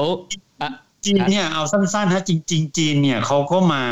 เขาก็เป็นนักลงทุนนะครับเขาก็พยายามที่จะเข้ามาเรียกว่าลงทุนค้าขายแล้วก็ในขณะเดียวกันก็ฉกฉวยผลประโยชน์ด้วยนะครับเพียงแต่ว่าในหลายๆกรณีเนี่ยเขาอาจจะเรียกว่าแรงไปนิดหนึ่งจนทำให้คนท้องถิ่นเนี่ยรู้สึกว่าเอ๊ะจีนเนี่ยมาใครใช้ภาษาพี่คือตีหัวเข้าบ้านคือเอามาเอาแต่ประโยชน์ไม่ได้ให้อะไรเขามากนะครับแล้วจนวันนี้เนี่ยก็ยังมีเสียงล่ำลือว่ารัฐบาลจีนสนับสนุนรัฐบาลปฏิวัติของพม่าอีกซึ่งจะจริงแค่ไงเนี่ยไม่มีใครตอบได้นะครับแต่ว่าคนพม่าเนี่ยก็มีความรับรู้หรือ perception ไปแล้วว่าจีนเนี่ยยืนอยู่ข้างฝ่ายมินออนไลน์ซึ่งข้อเท็จจริงเป็นไงไม่มีใครรู้นะครับแต่ว่าจากแอคชั่นจากเกสเจอร์จากท่าทีต่างๆในระดับนานาชาติแล้วเนี่ยยกเว้นรัสเซียนะซึ่งรัสเซียเนี่ยออกตัวแรงเลยว่าเฮ้ยพม่าอย่าห้าม you cannot touch นะครับคือเตรียมวีโต้อยู่แล้วรัสเซียเนี่ยแต่ว่าจีนไม่ได้ออกขนาดนั้นแต่ว่าก็เป็นที่รู้ๆกันว่าจีนก็น่าจะมีส่วนในระดับหนึ่งที่สนับสนุนรัฐบาลทหารอยู่ซึ่งคนพม่าก็รับรู้ได้ก็เลยไปเผาโรงงานคนจีน32โรงใช่ไหมครับไอ้การเผาก็อาจจะมีมือที่3เข้ามาแทรกแซงอะไรหรือเปล่าก็สร้างสถานการณ์ใช่ไหมนะครับมันก็มีการสร้างสถานการณ์อาจจะมีทางฝั่งตะวันตกมาร่วมด้วยช่วยกันหรือเปล่าอันนี้ก็ตอบไม่ได้นะครับเรื่องพวกนี้มันซับซ้อนมากโจครับงั้นไม่เป็นไรฮะกลับมาก่อนตอนที่ยังรุ่งเรืองอยู่ก่อนปฏิวัตินี่ธุรกิจไทยอะไรในพม่านี่ที่มันเฟื่องฟูมากฮะที่คนไทยไปทำแล้วโดดเด่นมากพี่ไม่เอาปตท.นะพี่ปตท.ดีฮะปตท.ก็โดดเด่นมากทีนี้ทั่วไปเนี่ยคือพี่ทำ SME เนี่ยพี่เห็นเลยนะครับว่าธุรกิจจำนวนมากเนี่ยที่คนไทยทำได้ดีไม่ว่าจะเป็นเรื่องธุรกิจบริการนะครับการเปิดโรงแรมการเปิดร้านอาหารนะครับหรือการทำสปาหรือการทำเกี่ยวกับท่องเที่ยวการทำอะไรที่เป็นจุดแข็งของเราอ่ะเรื่องธุรกิจบริการเนี่ยเป็นเซอร์วิสเซกเตอร์เนี่ยคนไทยเก่งมากโยคนไทยเก่งมากๆแล้วก็พูดง่ายว่าอย่างวันนี้พี่ยกตัวอย่างเช่นธุรกิจสปาอันดับหนึ่งในพม่าวันนี้นะครับคนไทยนะครับของพี่ตู้พี่ที่ผมนับถือเคารพนับถือท่านเนี่ยโอ้ไม่น่าเชื่อเลยพี่ตู้มี14สาขาแล้วก็ธุรกิจพี่ตู้นี่แบบโอ้โหยอดเยี่ยมมากเรียกว่าลูกค้าหนาแน่นมากครับ14สาขาในย่างกุ้งเหรอพี่ทั่วประเทศครับทั่วประเทศอ๋อทั่วประเทศเอาไปเปิดอาจจะเปิดมันดาเลเปิดในปุกามอะไรเงี้ยนะฮะในประเทศในโรงแรมในพื้นที่ทั่วประเทศก็โอ้ลูกค้าดีมากเยอะมากนะเยอะนะงาน500คนมีแล้วกันโอ้ร้านอาหารนี่ก็เยอะนะใช่ไหมฮะร้านอาหารก็ดีครับคนไทยทำอาหารคนพม่าชอบอาหารไทยฮะธุรกิจอาหารก็ดีนะครับธุรกิจภาคบริการเนี่ยที่คนไทยไปเปิดเนี่ยถือว่าได้รับการยอมรับจากคนพม่ามากนะครับก็จริงๆคนไทยนี่ก็โดดเด่นมากนะไม่มาอาจจะเผลอๆอาจจะโดดเด่นกว่าจีนหรืออะไรเพราะช่วงนั้นจีนก็เข้าเยอะใช่ไหมครับครับคือข้อเสียคนไทยคือเราไม่ค่อย aggressive เท่าไหร่เรากังวลมากเราที่กลัวเราไม่ค่อยกล้าลงทุนไม่ค่อยกล้าเรียกว่าเดินหน้าเท่าไหร่นะที่จีนเขาไม่ค่อยสนใจเขามาก็ ปังเอาเลยลุยอย่างเงี้ยนะครับเขาก็จะได้ธุรกิจไปก่อนเราแต่ว่าคุณภาพนี่สู้ทางลำบากเพราะผมเคยไปพม่าตอนช่วงที่เปิดใหม่ๆแล้วมันมีแต่โรงแรมตอนนั้นโรงแรมไทยเต็มหมดเลยไม่จองไม่ได้ไปโรงแรมนอนโรงแรมจีนเนี่ยมันแพงด้วยแล้วมันห่วยอ่ะใช่สู้ไทยไม่ได้ครับคนไทยทำเรื่องธุรกิจบริการโรงแรมท่องเที่ยวอะไรพวกนี้ดีมากฮะดีมากแต่ก็ยังมีเซกเตอร์อื่นๆนะครับอย่างเช่นโรงงานตอนนี้คนไทยก็ไปเปิดโรงงานในพม่าจำนวนไม่น้อยทีเดียวนะครับ CP ก็มาตั้งฟาร์มทำโรงอาหารไก่โรงอาหารสัตว์โรงอาหารต่างๆเนี่ยก็ประสบความสำเร็จมากนะครับแต่ยังไม่มีเซเว่นไปใช่ไหมครับที่พม่าเซเว่นยังไม่ไปครับแต่ว่าตอนนี้convenience store ในพม่าก็เติบโตเร็วนะครับจากเมื่อประมาณ 3-4 ปีที่แล้วเนี่ยมีไม่กี่สาขาวันนี้น่าจะทะลุพันกว่าสาขาแล้วรวมทุกแบรนด์นะรวมทุกแบรนด์จะเห็นแมคโครไปแล้วเนี่ยฮะแมคโครไปเปิดสาขาแรกแล้วครับแมคโครไปครับท่องเที่ยวเข้าใจว่าก่อนหน้านี้เนี่ยฮิตมากเลยนะไปเที่ยวพม่านะฮะพี่เจอรี่แนะนำสถานที่ท่องเที่ยวถ้าไปคนไทยเอาแบบไปสะดวกแต่คือสมมุติว่าเป็นตอนนู้นนะถ้าตอนนี้มันคงบินอะไรกันไม่ได้อะมีที่ครับโจแล้วก็คนไทยเนี่ยส่วนใหญ่เนี่ยถ้าโจเคยได้ยินก็คือที่จะชอบมาที่คือพระธาตุอินแขวนอันนั้นอยู่ในรัฐมอญนี่อยู่ในรัฐมอญนะคนไทยเนี่ยชอบมามากที่ชอบมาที่นี่มากเลยมาชวยดากองแล้วก็ไปพระธาตุอินแขวนแล้วก็กลับเนี่ยประมาณแพ็กเกจ3วัน2คืนเนี่ยก็ประมาณเนี้ยครับเป็นที่ท่องเที่ยวอันดับ1แล้วพระราชอินแขวนขึ้นไปเนี่ยคนไทยทั้งนั้นเพราะว่าอันเนี้ยมันมีความเชื่อนะแล้วก็โยงกับทางล้านนาด้วยว่าจริงคือหมูเคยเห็นไหมพระธาตุอินแขวนนะผมว่ามหัศจรรย์มากเลยนะที่สีทองใช่ไหมที่วางอยู่บนก้อนหินน่ะแล้วก้อนหินนั้นมันดูจะหล่นมันไม่หล่นนะอยู่บนหน้าผาครับอยู่ริมหน้าผามันมินเมย์มันเหมือนจะหล่นนะคือตามตำนานเนี่ยมันเหมือนพระอินทร์เนี่ยแขวนไว้ใช่ไหมครับแล้วมันมีเรื่องเล่าเกี่ยวกับพวกตำนานอะไรนะอะไรพระนางอะไรที่เอาผมไปรอดแล้วอะเพราะเชื่อว่าพระอินทร์แขวนแล้ว มันไม่รอดไงหมายว่ามันรอดไม่ได้เนี่ยเอาผมไปรอดไม่ได้ก็เลยอะไรทั้งอย่างผมจำชื่อไม่ได้ละแต่ก็ถือว่ามีความใกล้ชิดกับตำนานทางด้านทางไทยใช่ใช่แล้วก็ไปวิ่งได้นะโจวิ่งจากข้างล่างขึ้นไปพระราชอินแขวนเนี่ยเป็นเทรลรันนิ่งสนุกมากครับพี่ขึ้นวิ่งขึ้นไปแล้วใช่ไหมฮะไปได้ครับไปได้เพราะว่ามันต้องปีนเขาขึ้นไปแล้วคนที่เขาเดินไม่ไหวเนี่ยเขามีบริการนั่งแคร่ขึ้นไปใช่ใช่เดี๋ยวนี้มีกระเช้าขึ้นไปด้วยครับเหรอฮะมีกระเช้าแล้วแต่นักวิ่งของเรานี่คือพาเป็นซิตี้เทรลเป็นเทรลรันนิ่งพาวิ่งขึ้นไปได้เลยครับสนุกมากกี่กิโลพี่ประมาณ8โลฮะ8โลเป็นทางเป็นแทร็กเดินป่าหรือว่าเป็นถนนเหรอครับที่ขึ้นไปครับเป็นทางในป่าครับแต่ว่าเป็นทางแบบชาวบ้านวิ่งขึ้นได้หมดก็อาจจะดีกว่าภูกระดึงหน่อยครับผมเห็นภาพแล้วครับไม่รู้ตั้งอยู่ได้ไงเนาะตอนพายุมาอันนี้จะมีคนกล้าอยู่ข้างล่างมั้ยอันนี้ก็เป็นพันปีคือพม่าเนี่ยนะขนาดชเวดากองเนี่ยนะยังพันไป 2,500 ปีเลยร่วมสมัยพุทธกาลนะตามปฏิทินพุทธศาสตร์เลยเก่าพม่านี่เก่ากว่าเราเยอะขนาดอะไรนะเมืองพุกามใช่ไหมพี่สวยมากพุกามสวยมากพี่เคยชวนผมไปพุกามอะไรมาราธอนเลยใช่ไหมใช่ครับพุกามมาราธอนยังไม่ได้ไปเลยรู้จักไหมผู้การมีโอกาสต้องไปฮะอันนี้สนุกมากเป็นเทรลที่สวยมากวิ่งท่ามกลางเจดี 3,000 จะเรียกว่าเป็น cross country ดีกว่าฮะประมาณนั้นคือถนนเขาอาจจะไม่ได้ลาดยางอะไรน่าสนใจนะเหมือนได้ไปเที่ยวด้วยผู้การเนี่ยเขาเรียกว่าเป็นทะเลเจดีอ่ะครับ 3-4 พันองค์อ่ะมองไปนี่ก็มีจุดชมวิวอะไรมันมากมายมหาศาลไม่รู้เจดีย์นะสวยมากตามหน้าเที่ยวครับแล้วอีกเมืองหนึ่งก็คือมันดาเลย์ก็ไม่ไกลจากกันเท่าไหร่ก็ไปเที่ยวได้มันดาเลย์มันดาเลย์ประมาณเมืองหลวงเก่าอ่ะ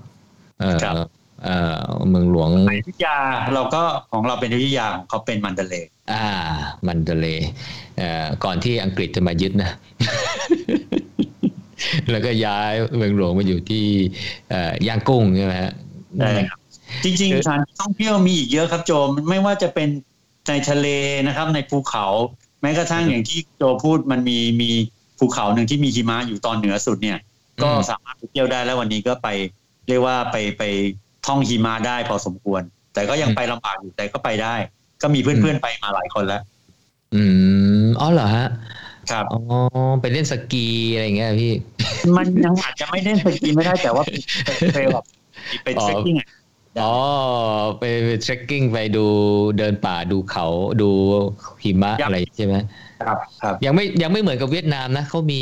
อะไรนะเทรลอะไรหมูไปวิ่งใช่ไหมอะไรนะโอ้ซาปาเหรอครับซาปาเนี่ยสวยมากสวยมาก VMF แต่อันนั้นจะไปยากหน่อยใช่ไหมครับต้องรายงานรายวันเหมือนกันใช่ๆแต่ตรงมาม่าเขาสูงกว่าใช่ไหมสูงกว่าครับมันเป็นตอนท้ายสุดของเทือกเขาหิมาลัยครับน่าจะสูงเกิน 2,000 เมตรจากระดับทะเลขึ้นไปป่ะครับครับประมาณ 2,000 ขึ้นเนาะเขาเรียกว่าคาคาโบลาซีซึ่งเป็นยอดปลายสุดท้ายของเทือกเขาหิมาลัยอันนี้ก็คือต่อเข้าไปในจีนละถ้าหลังจากนี้ใช่ครับหมูรู้จักสามก๊กใช่ไหมเขาบอกว่าเบ้งเฮกเนี่ยน่าจะเป็นคนพม่านะแต่ว่าหนังสือบางเล่มบอกเป็นคนไทยอะไรเงี้ยบอกว่าไทยคงไม่หรอกไทยมันอยู่ล่างไปหน่อย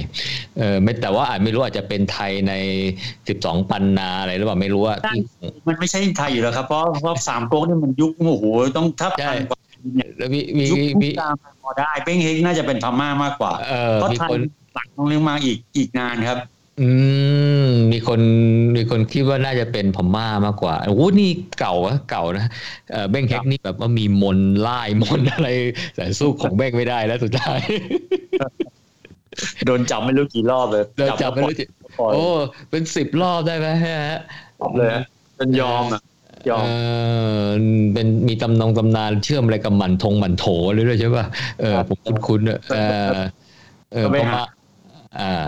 แล้วก็มีมันดาเลย์นะฮะมีเมืองพุกามนะครับที่น่าไปนะมันดาเลย์อาจจะเป็นพระราชวังอะไรเงี้ยฮะที่มันดาเลย์ก็สวยฮะทะเลอันดามันนี่ก็มีชายหาดในหลายๆแห่งเกาะต่างๆก็เยอะแยะไปหมดเลยโอ้ที่เที่ยวเยอะครับตัวเพียงแต่ประเด็นคือว่า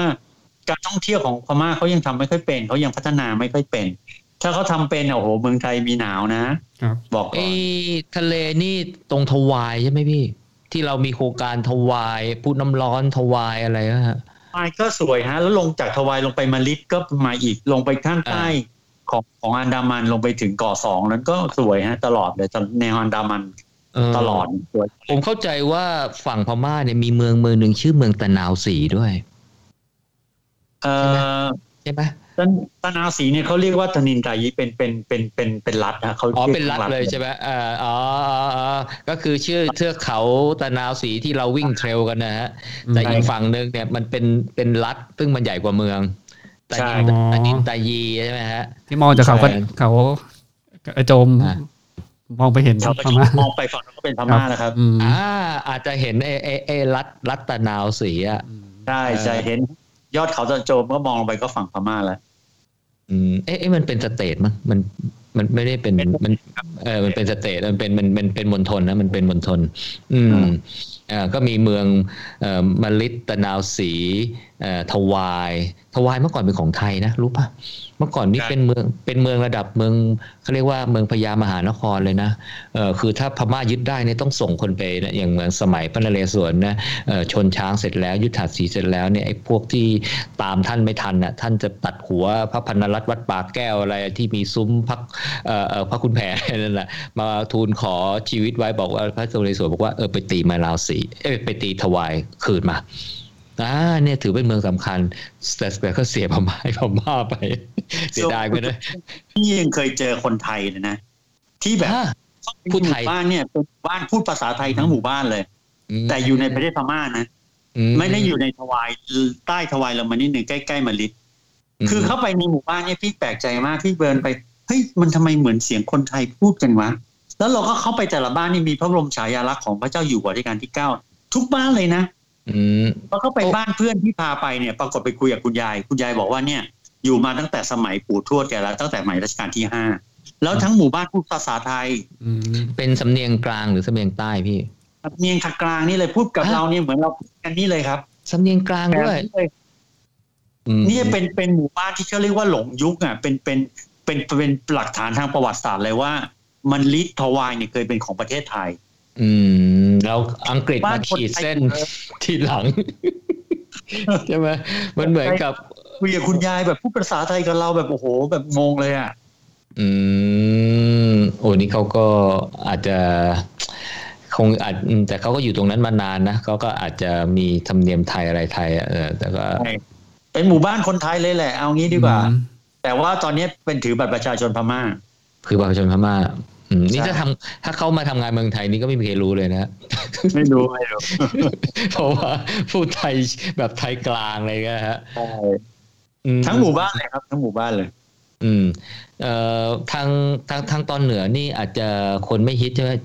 ที่มันมีทะเลสาบอะไรนะอินเลย์อะไรใช่ไหมพี่อินเลย์นี่ก็สวยฮะคนก็ไปเที่ยวเยอะครับคนก็ไปเที่ยวเยอะแล้วก็ใกล้ๆตรงนั้นก็มีอินเลย์เทรลด้วยนะมีปีละครั้งเขาจัดเทรลอ้าวเหรอมีเทรลด้วยฮะใช่ครับเขาเรียกมันมีที่หนึ่งฮะใกล้ๆอินเลย์ครับตรงนั้นมันมีเมืองชื่อตองยีเนี่ยตองจีหรือตองยีอะไรใช่ไหมครับของรัชฉานใช่ครับรัชฉานอันนี้ไทยใหญ่แสดงว่าถ้าเราไปวิ่งเนี่ยเราคงพูดภาษาคนท้องถิ่นได้พอรู้เรื่องรัชฉานผมเคยได้ยินช่วงที่สงครามโลกครั้งที่2อ่ะญี่ปุ่นไปยึดก็คือคนตอนนั้นไทยล้มรบญี่ปุ่นใช่ไหมไทยไปยึดรัชฉานจริงไหมฮะเมืองอะไรสักอย่างเนี่ยแหละต้องกันสร้างตองยีป่ะตองยีป่ะแต่เขาต้องพอแพ้สงครามเขาต้องคืนพม่าไงเชียงตุงใช่เชียงตุงที่สมัยจอมพลป.ขึ้นไปยึดส่งจอมพลผินไปยึดอ่ะใช่ไหมเชียงตุงใช่เชียงตุงนี่ก็เป็นไทยอีกกลุ่มนะเขาเรียกว่าไทยเขินเครื่องเขินนะเครื่องเขินเคยเห็นเมื่อเครื่องเขินเมื่อที่มันทำจากหางม้าอะไรที่เป็นเบาๆอ่ะคล้ายๆเป็นชามสีดำๆอะไรใช่ไหมฮะผมเคยไปเชียงตุงเนี่ยน่าจะอยู่เลยเชียงรายขึ้นไปใช่ไหมน่าจะเชียงรายไปประมาณสัก100 กว่าโลนะแล้วก็นั่งรถจากท่าขี้เหล็กขึ้นไปอีกประมาณ3ชั่วโมงแต่เมืองเชียงตุงผมว่ามันเมืองมหัศจรรย์เหมือนนะมันเป็นเมืองอยู่บนยอดเขาอ่ะครับสวยผมมากมันเป็นเมืองอยู่บนยอดเขาอ่ะถ้าใครไปซ้อมวิ่งที่นั่นอาจจะปอดอาจจะทำงานดีนะครับอ๋อพื้นที่สูงนะคือเมืองมันสวยแล้วเมืองอยู่บนยอดเขาอ่ะแล้วก็พูดไทยแบบคนก็สวยน่ารักครับคนก็น่ารักนี่เราไปพูดภาษาไทยอย่างนี้เนี่ยนะจะเป็นที่ก็เรียกว่าสนใจของคนรอบข้างเลยเพราะว่าพูดคนละสำเนียงกับเขาแต่เขารู้เรื่องเขารู้ก็เข้าใจว่าแต่จริงๆที่ท่องเที่ยวที่ฮิตกันก่อนหน้านี้เนี่ยที่คนไทยไปเนี่ยมักจะไปเที่ยวอะไรที่เกี่ยวกับทางพระพุทธศาสนาเยอะโดยเฉพาะในเนี่ยแหละในย่างกุ้งในอะไรใช่ไหมฮะที่เที่ยวย่างกุ้งยอดฮิตพี่แนะนำอะไรบ้างฮะเธอถือว่าถ้าจะซิตี้รันเนี่ยพอผมเข้าใจว่าพี่เจอรี่เนี่ยนำวิ่งซิตี้รันนะย่างกุ้งรันเนอร์อะไรป่ะผมไม่แน่ใช่ครับแล้วเรามีกลุ่มซิตี้ไทยย่างกุ้งรันเนอร์ครับที่เราก็จะวิ่งกันทุกอาทิตย์เนี่ยนะวิ่งในย่างกุ้งอ่ะจากสวนนี้ไปสวนนู้นจากมีหลายเส้นทางฮะวิ่งเข้าไปชมเมืองวิ่งเข้าไปถ่ายรูปขึ้นสะพานลงไปกลับมาแล้วก็มาถ่ายปลอดภัยครับปลอดภัยวิ่งกันทุกสัปดาห์พี่เจอรี่ฟุตบาทที่นั่นเป็นไงครับดีกว่ากรุงเทพไหมอ๋อก็ไม่ค่อยดีครับหมูไม่ค่อยดีก็ต้องระวังนิดหน่อยแต่ว่าเราก็จะวิ่งในเส้นทางที่เราคุ้นเคยเราก็จะรู้ตรงนี้ต้องระวังตรงนั้นต้องคอยมองอะไรไว้บ้างเราก็จะพอรู้ครับคือต้องบอกว่าย่างกุ้งเนี่ยมันเหมือนกับถูกแช่แข็งอะคือในตอนที่อังกฤษมาสร้างนี่เข้าใจว่ามันสร้างแบบเนี๊ยบมากเลยใช่ไหมฮะเลเยอร์นี่ยอดเยี่ยมมากตึกราบ้านช่องไอ้ตรงบริเวณที่มันเป็นตึกที่มันแบบโคโลเนียลอ่ะแบบถ้ามันไม่มอมแมมนะฮะมันจะสวยมากเลยใช่ไหมพี่สวยมากครับมันจะเป็นสถาปัตยกรรมเขาบอกว่าเป็นสถาปัตยกรรมแบบอังกฤษไม่รู้ว่าแบบวิกตอเรียเลยบอกว่าที่หลงเหลือแห่งเดียวในโลกนี้แล้วอ่ะมันเรื่องผมเคยดูรายการอะไรสักอย่างนี่แหละแต่มันมอมแมมไปหน่อยอ่ะ ตอนนี้ก็มีการอนุรักษ์ขึ้นมาหลายแห่งแล้วโจก็สวยขึ้นมาหลายแห่งแล้วครับแล้วก็มันมีอนุสาวรีย์มีอาคารเก่าๆมีสถานที่หลายแห่งที่แบบเรียกว่าตกสำรวจฮะ เราก็จะไปวิ่งไปซีที่รันไปถ่ายรูปไปอะไรกันสมมติว่าถ้าไปถ้าสงบแล้วบ้านเมืองสงบแล้วอยากไปวิ่งซิตี้รันเนี่ยพี่คิดว่ามีรูทไหนที่อยากจะแนะนำโอ้มีหลายรูทเลยครับในย่างกุ้งนะครับเอา20โลเลยพี่แบบซิตี้รัน20โลก็โอ้สบายๆครับวิ่ง3สวนได้เลยครับวิ่งจากสวนจากอินยาเล็กตรงกลางเมืองเนี่ยแล้วก็วิ่งไปสวนกันดอจีนะครับ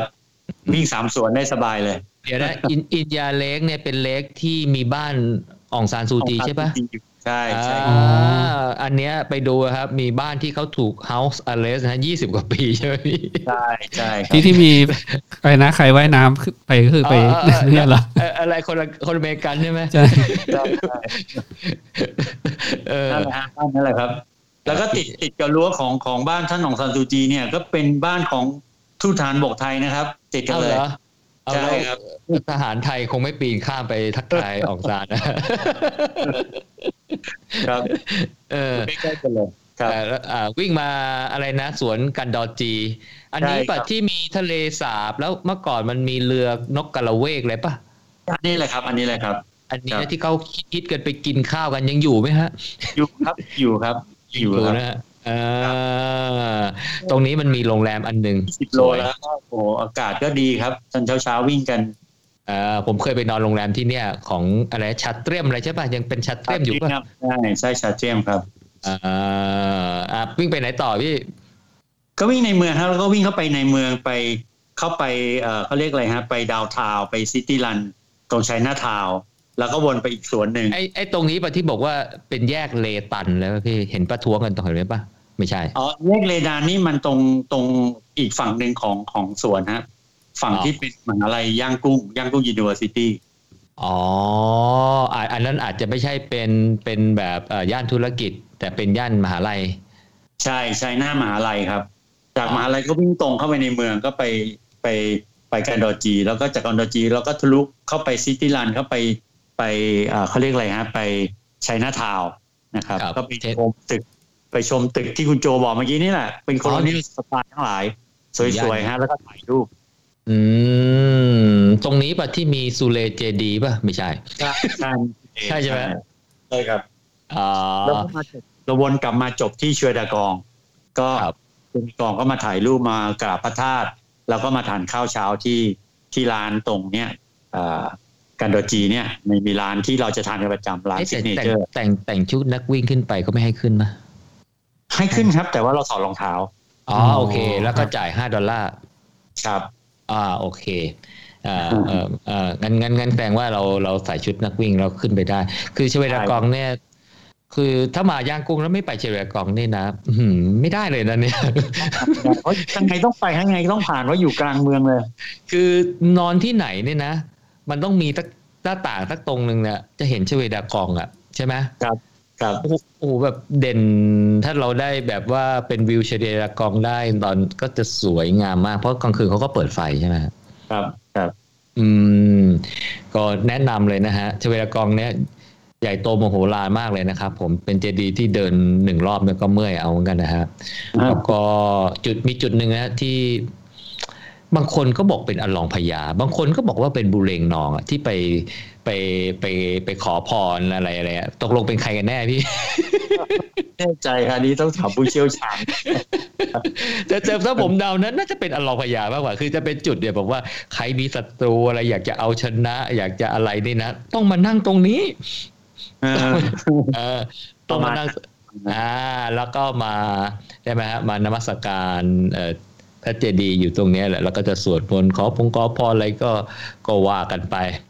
แล้วก็อีกที่นะโจที่พลาดไม่ได้ก็คือเทพทันใจโอ้คนไทยชอบมากคนไทยต้องไปชี้นิ้วใช่ไหมที่ชี้นิ้วใช่นั่นแหละครับท่านนะครับเรียกโบจีหรือเทพทันใจอยู่ที่ไหนฮะก็เลยจากดาวทาวทะลุออกมานิดนึงฮะเขาเรียกว่าโบตทาวออกมานิดเดียวครับอ๋อตรงนั้นมันมีเจดีย์เลยได้ป่ะไม่ใช่มีเจดีย์เล็กๆฮะเล็กๆแต่ว่าตรงนี้โบตทาวนี่ก็จะมีส่วนใหญ่คนจะมาที่เทพทันใจมากกว่าเอาให้เอาหน้าผากเนี่ยไปแตะกับนิ้วท่านครับก็ขออะไรก็ขอคือธรรมเนียมเทพทันใจเนี่ยแล้วตอนหลังก็แบบแพร่ระบาดมาแถวภาคเหนือเมืองไทยนะเห็น เทพทันใจนี่ก็มีหลายองค์นะแล้วตอนหลังก็อาจจะมีแบบพระเจ้าทันใจกลายเป็นพระพุทธรูปไปอะไรเงี้ยก็จะอาจจะใช้ชื่อแบบเดียวกันแต่ของพม่านี่ไม่ใช่พระพุทธรูปนะเป็นเทพนะเป็นเทพครับเป็นนัดอ๋อเป็นนัดใช่ไหมฮะครับนัดนี่ก็เหมือนกับจะเรียกว่าอะไรดีพี่ยานที่มีบุญกุศลสูงอ่ะอีกชั้นหนึ่งครับที่มีอยู่20กว่าตนใช่ไหมฮะอะไรประมาณนี้ครับพี่ก็ไม่จำอะไรผมจำได้ว่าหนึ่งในนั้นจะเป็นตะเบงชเวตี้ที่เป็นนัดตนหนึ่งครับ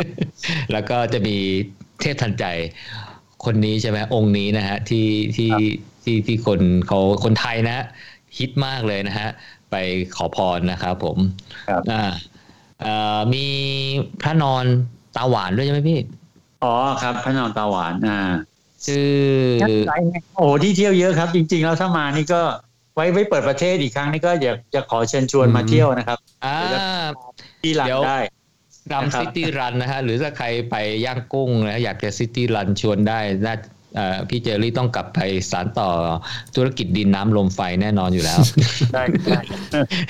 วันนี้ก็ทำอยู่ครับถึงจะทำอยู่ที่บ้าน work from home ก็คุยกับทีมงานคุยกับน้องๆที่ออฟฟิศอยู่เกือบทุกวันอ๋อเป็นมีทั้งคนไทยและคนพม่าที่นั่นส่วนใหญ่เป็นคนพม่าหมดครับพี่ก็คุยกับน้องเขาให้เขาคนที่เป็นผู้จัดการก็ดูแลก็ทำงานอยู่ทุกวันนะครับอ๋อเขาช่วงนั้นเขา CDM มาครับพี่พี่พูดพม่าได้ไหม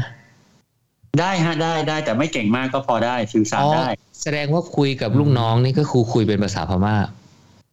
ส่วนใหญ่เราพูดคุยกับพวก management จะเป็นภาษาอังกฤษยกเว้นน้องๆที่เป็น operation เนี่ยเราเขาพูดภาษาพม่ากับเขาแต่ดูเหมือนจะเรียนยากเหมือนกันนะภาษาพม่าก็พอสมควรนะแต่พอเรียนไปแล้วก็ไม่ยากเท่าไหร่ครับพอได้ครับเอาเหรอผมเห็นตัวอักษรเขามันกลมๆมันกลมเหมือนกันหมดเลยมันคล้ายๆกอไก่ขอไข่แล้วแล้วก็มาผสมกันมีสระเอกอเกกอกาเหมือนเรานี่แหละคล้ายๆแต่มีพันธนะขึ้นลงบนล่างเหมือนเราป่ะครับใช่มั้ยครับใช่คล้ายๆกันอ๋อเข้าใจว่าภาษาพม่าเนี่ยดัดแปลงมาจากภาษามอญใช่มั้ยฮะคล้ายๆเพราะว่ามอญต้องยอมรับเลยนะมอญมันเก่ามากจริงๆนะเก่าคราวที่แล้วที่เราคือเขาร่วมสมัยพุทธกาลอ่ะแล้วเราก็ยังมีแตะบอลหน่อยทวารวดีอะไรอย่างเงี้ยแต่นั่นก็ 1,200 อ่ะยังสู้ผู้การไม่ได้ผู้การ 1,000 ทุ่นๆนะ 1,050 อะไรอย่างเงี้ยประมาณนี้ครับก็น่าจะเป็นกิจกรรมถ้าสมมุติว่าประเทศเปิดแล้วเนี่ยซิตี้รันนะซิตี้รันโดยกลุ่มอะไรนะไทยย่างก้อนรันเนอร์ครับรันเนอร์กลุ่มใหญ่พี่กลุ่มนี้ฮะจริงๆพี่ตั้งกลุ่มประมาณปี2014-15เนี่ยครับตอนแรกกลุ่มก็มีพี่กับน้องๆที่ทำงานในพม่าอยู่แค่ 2-3 คนตอนนี้ก็รวมๆไปก็ประมาณ100กว่าแล้วก็แอคทีฟวิ่งกันอยู่ประจำ100กว่าคนแล้วก็กลับมาอยู่เมืองไทยก็ยังรวมตัวกันเป็นทีมย่างกุ้งพลัดถิ่นนะย้ายกลับมาอยู่เมืองไทยก็ยังวิ่งกันอยู่ที่เมืองไทยโอ้เดี๋ยวพี่สมาชิกนี่มีบริษัทอะไรบ้างเนี่ยก็คือที่ทำงานที่นั่นใช่ไหมฮะเดี๋ยวที่ทำงานที่พม่าครับก็เริ่มจากพี่กับน้องที่อยู่ปตท.ของเหมือนคุณโจนี่แหละเจ้าพีแล้วก็ขยายสาขาเพิ่มคนโน้นคนนี้ก็ไปตอนนี้ก็เลยเป็นกลุ่มใหญ่เลยมีเป็น100ละครับคนไหนว่างเสาร์อาทิตย์ก็มารวมตัวกันเพราะที่นู่นมันวันหยุดมันไม่ค่อยมีอะไรทำอ่ะครับเราก็มาวิ่งด้วยกันในเมืองก็รถยังไม่ค่อยมากอากาศก็ดีสวนก็มีหลายแห่งนะครับวิ่งเสร็จก็ทานอาหารเช้าคุยกันแล้วก็แยกย้ายกันไปแต่วิ่งเฉพาะในย่างกุ้งนะฮะยังไม่ได้ออกนอกเมืองพี่มีฮะมีบ้างมีบางครั้งแล้วก็วิ่งไปนอกเมืองก็มีครับไปไหนพี่ไปสี่เหลี่ยมป่ะไม่ได้ไปสี่เหลี่ยมบางทีเราก็ไปออกไปนอกเมืองไปวิ่งเทรลนอกเมืองอ๋อไปวิ่งเทรลด้วยวิ่งไปมันจะมีอะไรเงี้ยก็มีฮะไปวิ่งพระธาตุอินแขวนก็เคยไปแล้วแต่ครับครับก็คือเขาก็มีโรงงานอยู่ที่แถวมะละแม่งเขาก็จะจัดวิ่งพี่ก็เคยไปช่วยเขานิดหน่อยนะครับเขาไปมะละแม่งด้วยไอ้นี่นั่งเครื่องบินไปลงที่มะละแม่งไม่ฮะเรานั่งรถจากย่างกุ้งไปเลยมีปีนึง SCG เขาจะจัดวิ่งมินิมาราธอนของเขามั้งที่นู่นน่ะแต่พี่ไม่ได้ไปจอยเขาก็ให้นะไปมะละแม่งนั่งรถจากย่างกุ้งมามะละแม่งนี่กี่ชั่วโมงพี่ถนนดียังฮะ 4-5 ชั่วโมงครับโจไม่ไกลมาก ไม่ไกลมากเลยฮะครับครับเอ๊ะนี่มันเส้นทางเดินทัพพระนเรศวรหรือเปล่าเนี่ยมันละแม่งอ๋อดูจากแผนที่ก็ไกลเหมือนกันนะไกลกันเลยทุกคนไม่ดีครับโหจริงๆไม่ไกลมากมันไม่ดีเนี่ยไอ้เมืองมะละแม่งเนี่ยนะถ้าใครอ่านหนังสือประวัติศาสตร์หรืออ่านหนังสือภูมิศาสตร์หรืออะไรเนี่ยนะบางทีมันงงฮะไม่มีหลายชื่อมากเลยใช่ใช่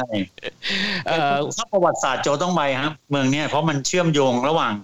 การเดินทัพการสู้รบระหว่างไทยกับพม่ามันมีความผูกพันกันทั้งเรื่องการลบการอยู่อาศัยต้อนเฉลยข้ามไปข้ามมาจนกลายเป็นครอบครัวเดียวกันไปหมดแล้วอ่ะมะละแม่งเนี่ยถือว่าเป็นเมืองมอญครับใช่ไหมฮะเขาอยู่ฝั่งไหนตะวันตกหรือตะวันออกของแม่น้ำอะไรสารวินป่ะสารวินน่าจะตะวันตกครับตะวันตกใช่ป่ะอ้าวแต่เดี๋ยวนะมันมี2เมืองคนละฝั่งกันมันมีอีกเมืองนึงคือมอตามะใช่มั้ยฮะกับมะละแม่งใช่ครับมอตามะเนี่ยแล้วก็ถ้าเป็นอังกฤษเรียกเขาจะเรียกมัตตบันใช่มั้ยแล้วไอ้มะละแม่งเนี่ยคือคนไทยเรียกคนล้านนาเรียกอะไรเรียกเนี่ยแต่ถ้าคนพม่าเรียกเขาเรียกเมาะลำไยใช่มั้ยพี่เขาเรียกมอลำไยฮะนอนลำไยตำไยตำภาษาแต่ถ้าเป็นคนอังกฤษเนี่ยเขาเรียกมอลำเลิงใช่คือผมอ่านหนังสือนะเฮ้ยเล่มนี้มันเขียนมอลำเลิงเล่มนี้เขียนมอลำไยเล่มนี้มันเขียนมะละแม่งตกลงไอ้สามเมืองนี่มันอยู่ตรงไหนวะไปมาอ้าวเมืองเดียวกันฉากผู้ชนะ10ทิศใช่ไหมมีอยู่ฉากอะไรที่เกี่ยวกับเมืองเนี่ยไม่แน่ใจว่าเป็นมอตามะหรือมะละแม่งไม่รู้ล่ะที่เจ้าแม่จันทรากุสุมาอะไรไม่รู้ไอ้ผมก็จำตัวละครอะไรไม่ได้ฮะอยู่แถวนี้ใช่ไหมเพราะเป็นเมืองมอญใช่ใช่เป็นเมืองมอญนะเป็นเมืองมอญซึ่งมะละแม่งเนี่ยมีถนนมาที่แม่สอดไหมฮะพี่มีครับมีก็ตัดจากนี่ทะลุออกไปเข้าไปพะอานแล้วก็ทะลุมาที่ชายแดนแม่สอดซึ่งไม่ไกลมากครับก็สินค้าไทยก็เข้าทางนี้แหละครับคุณโจสินค้าไทยแล้วข้ามมาจากแม่สอดก็ข้ามสะพานมิตรภาพก็เข้าพม่าเมวดีมาทางนี้ตรงข้ามแม่สอดเขาเรียกว่าเมืองเมวดีใช่ไหมฮะใช่ใช่อ๋อนี้เราก็ไปจะสานอะไรที่เราส่งสินค้าเข้าตลอดอ๋อผมจำได้แล้วคือคนไทยเนี่ยถ้านั่งเครื่องบินไปลงไม่ต้องมีวีซ่าใช่ไหมฮะถ้าท่องเที่ยวซิได้14วันครับแต่ถ้าเข้าทางด่านแม่สอดนี่ไม่ได้นะต้องมีวีซ่าต้องมีวีซ่าแล้วจะเข้าทางด่านเกาะ2แถวระนองก็ไม่ได้มั้งต้องทำบัตรผ่านแดนอะไรป่ะใช่ฮะต้องมี border pass มีใช้เป็นบัตรผ่านแดนแต่จะถือพาสปอร์ตไปเนี่ยไม่ได้เพราะไม่มีวีซ่าใช่ไหมผมเข้าใจว่าอย่างนั้นแต่ใช้เป็นน้ำเหมยป่ะครับที่ขั้นตรงพรมแดนแม่สอดใช่แม่สอดแม่น้ำเมยนะใช่ใช่ใช่ใช่ใช่แม่น้ำเมยเนี่ยมันขึ้นไปแล้วก็ไปเชื่อมกับแม่น้ำสารวินถือว่าเป็นแม่น้ำประหลาดไหลขึ้นเหนือไหลขึ้นใช่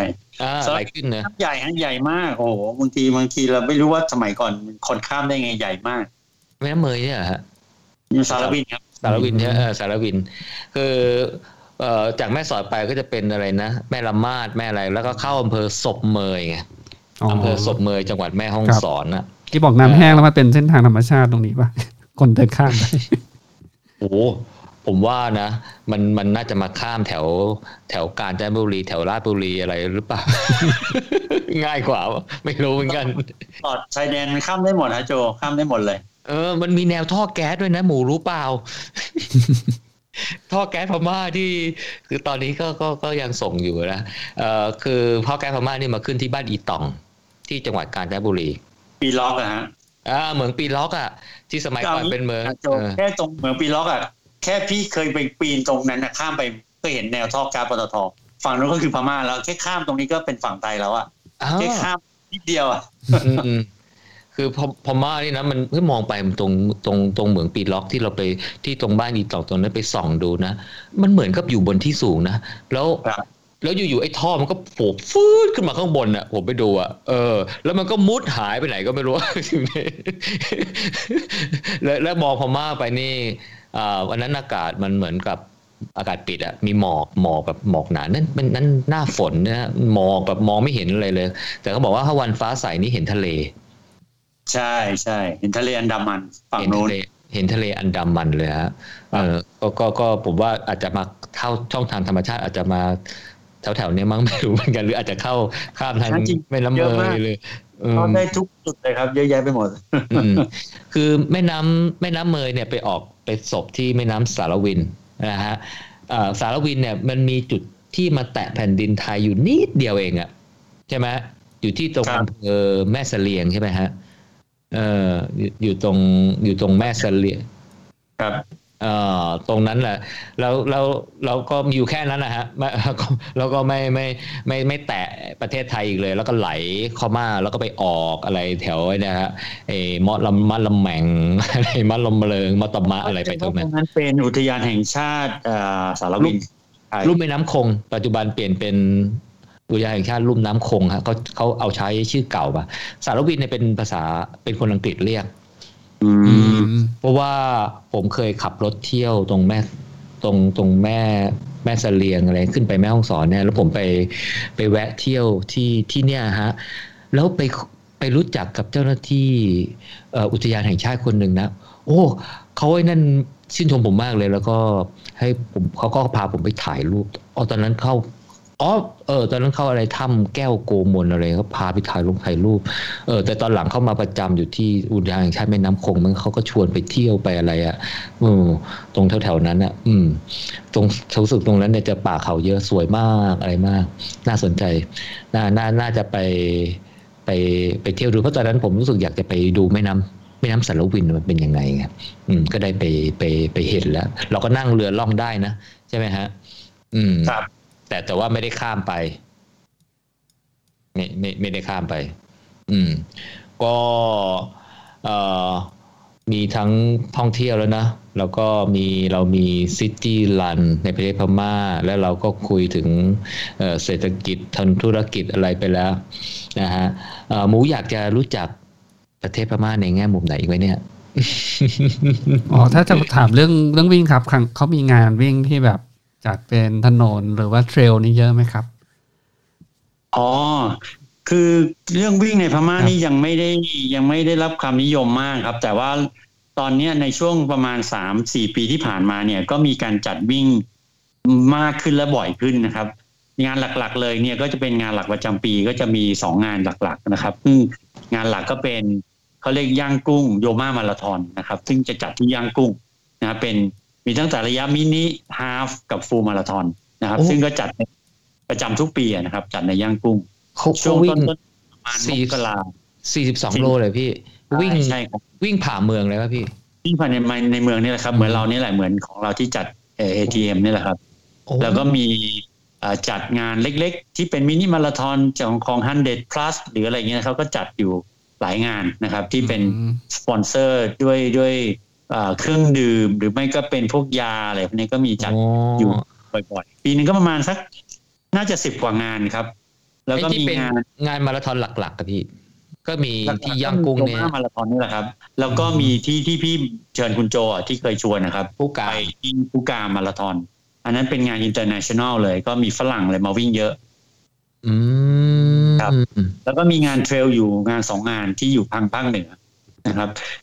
พม่ายังไม่ค่อยฮิตเรื่องวิ่งเท่าไหร่นะแต่ว่าตอนหลังๆเนี่ยคนก็มีการจัดบ่อยมากขึ้นในช่วง 3-4 ปีที่ผ่านมาเนี่ยนะครับก็พี่คิดว่าต่อไปก็น่าจะ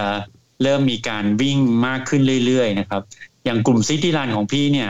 ชายย่างกุ้งรันเนอร์เนี่ยเราก็มีสมาชิกที่เป็นคนพม่าอยู่จำนวนไม่น้อยนะครับที่มาวิ่งจอยกับเราโอ้โห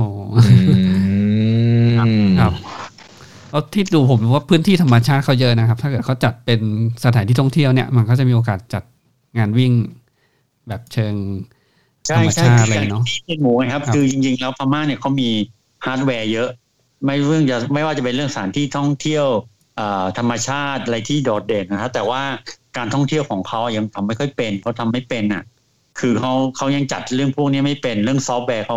ไม่เป็นเลยอ่ะถ้าเขาทำเป็นอ่ะโอ้โหเมืองไทยนี่อาจจะเหนื่อยอ่ะเพราะว่าพม่ามีที่เที่ยวเยอะมากเราก็ต้องอะไรนะเป็นพันธมิตรนะฮะ ก็เหมือนกับไปเที่ยวพม่าด้วยไปเที่ยวเมืองไทยด้วยอะไรอย่างเงี้ยเป็นแพ็คเกจมาลงเมืองไทยก่อนแล้วก็ไปพม่าใช่ๆเพราะว่าตอนนั้นก่อนหน้านี้นี่ก็สายการบินโลคอสทุกยี่ห้อนะฮะบินไปลงย่างกุ้งใช่ไหมฮะแล้วตอนหลังก็ไปลงเนปิดอร์ด้วยไปลงมันดาเลย์ด้วยใช่ไหมฮะครับครับโอ้โหแค่นี้นี่ก็ครบแล้วล่ะครับผมอาจจะทางใต้อาจจะค่อยๆขยายไปทีหลังได้ไอ้เทรลนี่เทรลเขาแบบเป็นร้อยโลอะไรเงี้ยป่ะพี่อ๋อยังไม่ถึงครับโจมีเป็นเทรลเล็กๆแค่ประมาณ 30-40 โลระยะร้อยไม่มีฮะยังไม่มีใครมีใครจัดแต่ก็ยังคงไม่น่าจะมีใครมาจอยวิ่งด้วยมั้งอาจจะไม่นั่นแหละกลุ่มไทยร่างกุ้งรันเนอร์เนี่ยจัดได้จัดเลยตัวจากจำนวนสมาชิกจัดเทรลนี่อะไรนะพระธาตุอินแขวนนะพระธาตุอินแขวนเราจัดวิ่งกันเองฮะก็เคยไปหลายครั้งแล้วก็สนุกดีครับพี่ก็ไปวิ่งเองหลายครั้งแล้วเดี๋ยวนะถ้าไปท่าอินแขวนนี่ต้องไปค้างไหมพี่จริงๆไม่จำเป็นฮะถ้าไปเราก็ไปเช้าเย็นกลับได้แต่ถ้าเราจะไปวิ่งเทรลเนี่ยก็ไปค้างก็ได้ครับก็ไปสบายๆไม่ต้องรีบมากเขามีรีสอร์ทมีที่พักมีโรงแรมอะไรเงี้ยมีครับมีจองทาง Booking Agoda เลยได้ปะได้จองได้เลยจองได้เลยครับจองได้เลยโอ้เอาเข้าจริงๆก็ไม่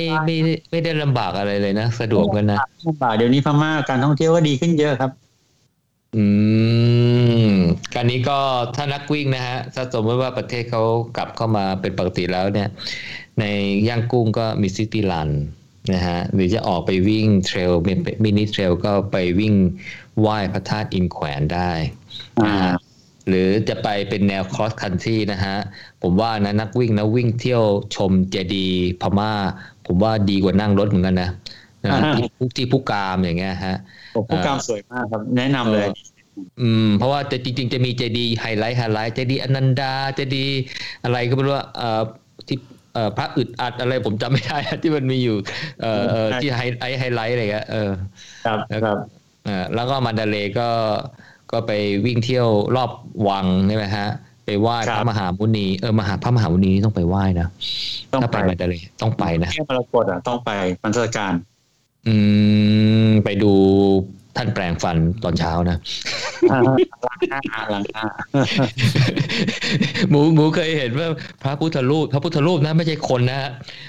จะมีพิธีอะไรนะล้างหน้าแปลงฟันตอนเช้าอ่ะใช่ๆๆพระพุทธรูปเหรออ๋อโอ้ยพระพุทธรูปองค์นี้ศักดิ์สิทธิ์นะโอ้แล้วทำให้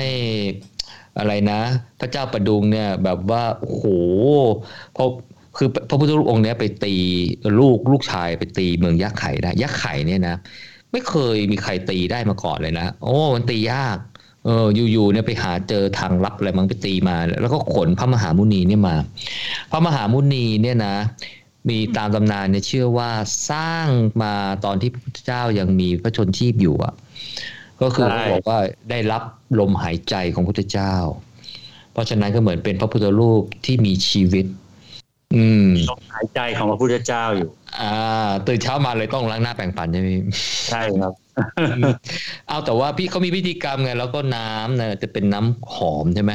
เป็นน้ำหอมเป็นอะไรเนี่ยแหละแล้วก็พอล้างเสร็จแล้วเนี่ยก็จะกลายเป็นน้ำมนต์แล้วคนก็จะไปขอเอามาเป็นเอามาเนี่ยเป็นน้ำมนต์นะเพราะผมเคยไปนะฮะแล้วก็เข้าไปข้างในเลยพี่เข้าไปแบบกระชิดเลยฮะแล้วก็จะมีลูกศิษย์วัดอ่ะเขาก็ตวงใส่ถุงใส่อะไรใช่ไหมใส่ขวดอะไรเงี้ยแล้วก็เหมือนว่าเราก็จะไปรับไงมันก็ไม่เห็นส่งมาให้เราผมเลยยื่นแบงค์จัดไปเท่าไหร่ไม่รู้นะมันส่งให้เลยฮะเรียกว่ารู้งานคือเราก็ไม่รู้เขายังไงเราก็ยื่นเงินให้เขาเลยแล้วเขาก็ส่งให้ก็เลยได้เก็บน้ำล้างพักล้างหน้าของพระมหามุนีมาก็ถือเป็นต้องโชคดีใช่ไหมครับเพราะว่าสิ่งมหัศจรรย์ในสิ่งศักดิ์สิทธิ์ในพม่าเข้าใจว่ามีอยู่5อย่างถ้าไปต้องไหว้ครบใช่ไหมฮะใช่ครับถูกต้องมีอะไรบ้างพี่โอ้จำไม่ได้เหรอหนึ่งพระมหาเจดีย์ชเวดากอง ที่ย่างกุ้งนะฮะพระธาตุอินแขวนนะฮะอยู่ในรัฐมอญเมืองหงสาวดีฮะเมืองหงสาวดีก็มีเชมอดอครับเชมอดอนี่เป็นพระธาตุที่สมเด็จปูเรียงนองท่านสร้างท่านแล้วบ้านเราเป็นพระธาตุเต่าพระธาตุเต่าแล้วในพงศาวดารเนี่ยเรามีเขียนไว้ว่าพระนเรศวรนะฮะกับพระชายาเนี่ยมาไม่รู้ละมานมัสการที่นี่ด้วยใช่แล้วจริงๆมีเกร็ดอะไรเล็กๆน้อยๆนะฮะเกี่ยวกับคือเนื่องจากว่าวังเนี่ยถูกเผาเรียบเลยนะฮะพระนเรศวรไปอ้าวมันถูกเผาแล้วหมดแล้วนี่ว่าพระนเรศวรไม่ได้เผานะแต่คนที่เผาเนี่ยคือพวกยักษ์ไข่อ่ะพวกอารักกันอ่ะตอนนั้นน่ะมาเผาเรียบเลยแล้วก็อะไรเนี่ยใครไม่รู้พาพระเจ้านันทุเรงหนีไปพาไปตองอูไงมาถึงก็ไปเป็นเมืองล้างไงแต่ตอนที่เขาบอกว่าเขามาจะมาทำเป็นตอนนี้ถ้าเราไปดูเนี่ยก็จะเห็นเป็นวังที่ถูกสร้างมาใหม่แล้วนะใช่ครับแต่ตอนนั้นเนี่ยเขาบอกว่าเขาไม่รู้ว่าจริงๆแล้ววังมันอยู่ตรงไหนและอะไรเป็นแบบท้องพระโรงอันไหนเป็นแบบที่ประทับของพระเจ้าบูเรงนองอะไรเงี้ยเขาบอกว่าตัวเด็กประเทศเนี่ยท่านเขียนว่าตื่นเช้ามาเนี่ยบูเรงนองเนี่ยตามพงศาวดารไทยเนี่ยจะหันหน้าไปทางทิศตะวันออกเพื่อนมัสการพระธาตุมุเตาโอ้โหพอได้จากหลักฐานไทยที่สมเด็จพระเทพท่านเขียนในรูปนะก็เลยไปขุดตามไอ้เนี่ยก็เลยไปเจอพวกฐานเนี่ยนะก็เลยทำให้รู้ว่ามันต้องสร้างแบบนี้อันนี้เขาเล่ามานะผมก็เล่ามาต่อนะ ไม่อย่างนั้นเนี่ยพม่าสร้างไม่ได้เลยว่าพระราชวังอะไรนะของเมืองหงสาวดีนะฮะเป็นยังไงนะฮะมีชเวดากองนะฮะมีพระธาตุอินแขวนพระธาตุมูเตานะฮะชเวมอดอที่เมืองพุกามฮะมีอันนึงฮะพระมหาเจดีย์พระธาตุชเวสีกองใช่มั้ยฮะชเวสีกองครับชเวสีกองนะฮะแล้วก็ปิดท้ายด้วยพระมหามุนีหรือพระมหาไมมุนีแล้วแต่ใครจะเรียกบางคนก็เรียกพระมหามยมุนีพระมหามุนีพระมหาไมมุนีอะไรก็แล้วแต่ซึ่งเมืองไทยเนี่ยก็มีจำลองพระมหามุนีนะอยู่ที่แม่ฮ่องสอนถ้าใครไปเที่ยวนะพระเจ้าพาราลักแข่งอะไรทุกอย่างที่วัดอยู่ที่แม่ฮ่องสอนก็จำลองพระมหามุนีคนพม่านี่เขาศรัทธาเยอะเลยพี่นะพม่าศรัทธามากแล้วเขาเอาทองแผ่นทองคำทองเปลวเนี่ยไปแปะใช่ไหมฮะแล้วแปะจนกระทั่งคือแปะจนกระทั่งหนามากใช่ไหมหนามากแล้วไอ้ทองเนี่ยพอเจอความร้อนเย็นกลางวันกลางคืนอะไรเงี้ยนะเลยหดไงก็เลยกลายเป็นตะปุ่มตะป่ำใช่ป่ะแต่รู้ว่านี่คือความหนาของทองอ่ะนี่คือศรัทธาผมมากมากจนมันเรียกว่าเป็นเขาเรียกพระธาตุเนื้อนิ่มครับเป็นพระเนื้อนิ่มบางคนก็เรียกเป็นพระหนังไก่อะไรเงี้ยเพราะว่ามันทองมันหนามากเลยอ่ะนิ่มเลยครับนิ่มเลยฮะยกเว้นหน้ากดดูจะรู้ว่ามันนิ่มจริงๆพี่เคยไปกดยกเว้นหน้าเพราะอะไรวะฮะ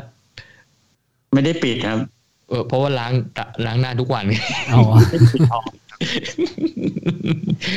แต่คนพม่านี่เขา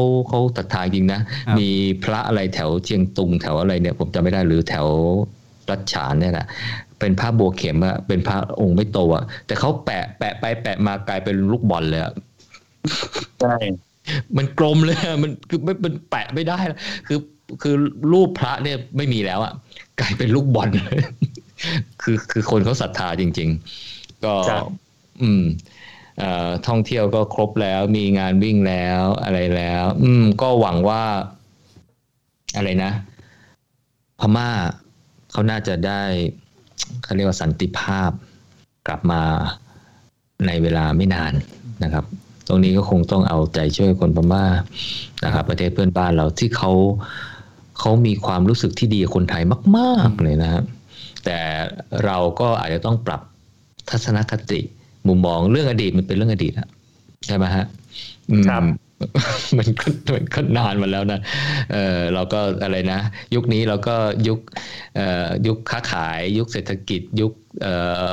global อะเพราะฉะนั้นทุกเชื้อชาติทุกชนชาติถือเป็นโอกาสที่เราจะไปเปิดหูเปิดตา ผมก็ไม่รู้จะมีอะไรถามพี่เจอรี่มีอะไรอยากเล่าอะไรให้เพื่อนๆนักวิ่งฟังอีกไหมฮะ อยากทำความรู้จักพม่าก็ไม่มีอะไรครับก็คิดว่าหลังจากนี้ถ้าเกิดพม่ากลับสู่ความเป็นสงบสุขแล้วเนี่ยก็ใครอยากมาพม่าอยากจะมาทำงานค้าขายหรืออะไรก็ยินดีนะครับเพราะว่าพี่เองก็มีเพจชื่อเพจขายให้ปังดังในพม่านะครับซึ่งเราก็จะอัปเดตเรื่องเกี่ยวกับความเคลื่อนไหวการค้าขายการลงทุนการทำงานในพม่าเนี่ยให้คนไทยมาดูได้นะครับก็ทำเล่นๆนะครับจริงๆก็พี่ก็ทำเพื่อแบ่งปันความรู้นะครับเพื่อให้คนที่อยากจะมาพม่าเนี่ยได้มาศึกษาได้นะครับแล้วก็วันธรรมดาก็ทำงานวันหยุดก็ซ้อมมั่งวิ่งมั่งนะครับส่วนใหญ่พี่ก็จะวิ่งเทรลนะครับเป็นหลักก็ใครมาพม่าก็ยินดีครับพาไปวิ่งซิตี้รันพาไปวิ่งเทรลในพม่าได้นะครับยินดีครับก็ฝากเพจเลยนะฮะขายให้ปังดังในพม่าแต่ตอนนี้อาจจะอัปเดตสถานการณ์ในพม่าเป็นหลักแต่ก่อนหน้านี้เนี่ยผมก็ติดตามนะฮะเกี่ยวกับข้อมูลการทำธุรกิจคำแนะนำมีสัมมนาที่ไหนอะไรที่ไหนของพี่เจอรี่ก็มีจัดคอร์สด้วยใช่ไหมฮะแนะนำการลงทุนในพม่าใช่ไหมฮะเคยจัดฮะตอนนี้ไม่ได้จัดแล้วเพราะว่าไม่ค่อยมีเวลาแต่ก่อนนี้ก็เคยจัดครั้งหนึ่งก็มีคนมาฟังมาอะไรพอสมควรแต่ตอนหลังก็เลยคิดว่าเราทำฟรีเราก็ทำแบบเหมือนเป็นวิทยาทานให้ความรู้เป็นหลักครับก็มีความเคลื่อนไหวมีอะไรอัปเดตใหม่ๆแล้วก็จะมาโพสให้สมาชิกคอยอัปเดตกันครับเป็นเพื่อนนักวิ่งเพื่อนนักวิ่งที่สนใจอะไรเกี่ยวกับพม่านะครับขายให้ปังดังในพม่านะฮะเข้าไปติดตามได้และคิดว่าเนื้อหาเกี่ยวกับการทำธุรกิจหรือว่าความรู้อะไรเกี่ยวกับพม่าเนี่ยน่าจะมีเพิ่มขึ้นหลังจากสถานการณ์คลี่คลายตอนนี้ก็อาจจะต้องติดตามดูว่าสถานการณ์เป็นยังไงก่อนนะฮะตอนนี้สถานการณ์มีการปิดกั้นอะไรไหมครับสามารถแสดงความคิดเห็นได้ทางสื่อโซเชียลมีเดียได้อิสระอะไรไหมฮะก็ไม่ถึงกับอิสระมากเพียงแต่ว่าก็รัฐบาลก็มีการมอนิเตอร์พอสมควรแต่ว่าจริงๆแล้วการค้าขายต่างๆก็ยังทำได้ปกตินะครับวันนี้ออฟฟิศพี่ที่พม่าก็ทำงานเหมือนปกติลูกน้องก็ทำงานปกติทุกงานก็ได้งานมาเรื่อยๆก็เราก็ทำงานเหมือนปกติเนี่ยเพียงแต่ว่าอาจจะมีความขัดข้องบ้างเรื่องการเงินนะครับเพราะว่าเรียกว่ากระแสเงินสดในประเทศเนี่ยมันจำกัดแล้วก็ธนาคารเนี่ยก็ถูกจำกัดให้ถอนเงินได้ไม่มากนักนะครับเพราะฉะนั้นเนี่ยก็เรียกว่าเงินจาร์จช็อตเทรดมากกว่านะครับเพราะฉะนั้นเราก็จะใช้วิธีโอนผ่านระบบธนาคารเป็นหลักนะครับแต่ถ้าจะไปถอนเงินออกมาเลยเป็นแบงก์โน้ตเนี่ยทำได้ยากตอนนี้แสดงว่าตอนนี้ก็ภาวะเงินฝืดนิดนึงใช่ไหมครับประมาณนั้นครับคือเงินมันไม่ได้ฝืดแต่ว่าไม่มีเงินที่เป็นแบงก์เป็นพันธบัตรเพราะว่ามันโดนแซงชั่นไงจะไปพิมพ์แบงก์ใหม่ก็ไม่มีวัตถุดิบไม่มีอะไรก็อาจจะต้องใช้เวลานิดนึงในการที่จะต้องแก้ไขปัญหานี้แต่ถ้าโอนในระบบอะไรเงี้ยยังได้อยู่โอนได้ฮะโอนได้สมมุติพี่ซื้อของหรือคนจะจ่ายเงินเราก็โอนมาก็ได้แต่เราจะไปถอนออกมาเนี่ยก็จะต้องมีโควต้าอย่างเช่นถอนได้วันละ 200,000 อะไรเงี้ยก็ไม่มากนะครับตอนนี้ค่าเงินเป็นไงฮะมันตกลงไปมั้ยฮะก็ตกลงไปนิดหน่อยฮะประมาณ 1,500 เศษๆก็อยู่ตอนนี้ยืนอยู่ตรงประมาณนี้ก็ถือว่าไม่แย่ฮะถือว่าไม่แย่โจใช้ได้ก่อนหน้านี้มันก็ 1,000 กว่าก็ลงมา 1,500 นิดๆก็ถือว่ายังโอเคอยู่ให้ตกเขารับเงินบาทไหมพี่ ไม่รับส่วนใหญ่ใช้เป็นเงินจาร์ตอนเมื่อก่อนสักก่อนนู้นผมไปนะไปซื้อของที่ระลึกนะบอกไม่มีตังค์เงินบาทเขาก็รับเฉพาะตลาดที่เขาค้าขายกันนะท่องเที่ยวเขารับครับเพราะเงินบาทถือว่าเป็นเงินที่เขายอมรับนะแต่ถ้าเกิดซื้อขายกันทั่วไปอย่างเงี้ยไปตลาดสดซื้อผักซื้อไก่ซื้อเป็ดก็ใช้เงินจาร์โอเคเพราะว่าอันนั้นอาจจะราคามันอาจจะไม่นั่นเพราะถ้าเป็นของที่ระลึกเขาก็อาจจะโอเคใช่ครับโอ้นี่ต้องแนะนำเลยนะคนพม่าถ้าคนดูเป็นนะฮะผมเห็นคนหลายคนเขาชอบมากเลยไปซื้ออัญมณีครับใช่ใช่พม่าหยกเยอะมากครับหยกเป็นเบอร์1ของโลกเลยหยกดีที่สุดในโลกแล้ว แต่ให้ดูตาถึงนะเราจะได้ของดีๆมานะครับใช่ๆก็เปิดเพจนะฮะขายให้ปังดังในพม่านะฮะถ้าอยากจะได้ความรู้เกี่ยวกับประเทศพม่าแล้วก็ถ้ามีโอกาสได้ไปพม่าอีกก็อยากไปวิ่งซิตี้รันหรืออะไรนะฮะอาจจะลองชวนพี่เจอรี่นะครับได้เลยฮะยินดีได้ยินดีครับพาไปวิ่งก็เดี๋ยวหมูจะจัดไปซิตี้รันพม่านะซิตี้รันสัญจรไปจัดไปวิ่งขึ้นพระธาตุอินแขวนผมไม่เคยไปพระธาตุอินแขวนฮะน่าไปฮะดีฮะวิ่งขึ้นไปก็เหนื่อยใช้ได้สิ่งที่ผมลองค้นดูมีชื่อวัดเดียวกันอยู่ในเมืองไทยด้วยนะอ๋อพระธาตุอินแขวนนะอ๋อคือสิ่งศักดิ์สิทธิ์5อย่างเนี่ยผมไปมาทุกอย่างแล้วยกเว้นพระธาตุอินแขวนเนี่ยยังไม่เคยไปอ๋อครับเดี๋ยวพาไปแต่ว่าถ้าโตไปกับพี่ก็เตรียมรองเท้านะครับกับเป้น้ำก็เป็นทางเทรคกิ้งใช่ไหมฮะ8กิโลได้เลยพี่สบายมากฮะวิ่งขึ้นเท่าไหร่8โลเองเนี่ยแต่มันจะเท่าใกล้กว่านั้นก็ได้ฮะเดี๋ยวพาอ้อมได้ไม่เป็นไรครับหรือจะพาวิ่งเมื่อกี้เกริ่นแต่ขอออกนอกเรื่องนิดนึงมันมีเมืองทางใต้ชื่อสี่เหลี่ยมใช่ไหมฮะเคยวิ่งเมืองนี้มันอยู่ริมทะเลใช่ไหมฮะใช่ครับใช่ครับหมูฟังชื่อเมืองนี้คุ้นๆไหมมันชื่อคนนะชื่อดาราหรอเข้าใจว่าคนที่เขาตั้งชื่อดาราคนนี้เนี่ยเขาเอาชื่อเมืองนี้ไปตั้งเขาบอกเมืองนี้สวยงามผมก็ไม่เคยไปนะครับก็มีโอกาสอาจจะแวะไปเที่ยวเหมือนกันนะครับก็สำหรับวันนี้นี่ก็คงประมาณนี้นะเพราะได้ความรู้เกี่ยวกับประเทศพม่าเยอะมากครับผมต้องขอบคุณพี่เจอรี่มากเลยก็ขอให้สถานการณ์พม่ากลับมาเร็วๆนะพี่เจอรี่จะได้กลับไปอยู่ย่างกุ้งขอบคุณมากเลยครับทั้งโจและหมูครับได้ความรู้ด้วยเหมือนกันวันนี้ขอบพระคุณมากๆเลยครับครับผมขอบคุณพี่เจอรี่มากครับขอบคุณมากเลยครับผมวันนี้ก็คงประมาณนี้ประมาณเกือบ2ชั่วโมงเนาะครับท่านครับสวัสดีครับสวัสดีครับงั้นในเอพิโซดนี้นะครับ155นะครับพี่เจอรี่เล่าเรื่องเมืองพม่าให้พวกเราฟังในประสบการณ์หลายๆมุมนะครับทั้งมุมนักท่องเที่ยวไม่ใช่นักท่องเที่ยวนักวิ่งนะครับแล้วก็นักธุรกิจนะครับแล้วก็เพื่อนที่จะมาท่องเที่ยวเนี่ยมีสถานที่ท่องเที่ยวมากมายในเมืองนี้นะครับเรารอเวลาที่เหมาะสมนะครับเราก็มีโอกาสได้ไปท่องเที่ยวแล้วก็ถ้ามีโอกาสไปวิ่งซีรันนะครับพี่เจอรี่ก็จะพาพวกเราไปวิ่งนะครับครับแล้วพบกันใหม่ในเอพิโซดหน้านะครับขอบคุณพี่เจอรี่อีกครั้งหนึ่งนะครับพี่เจอรี่สุรวัฒน์นะครับขอบคุณมากครับสวัสดีครับ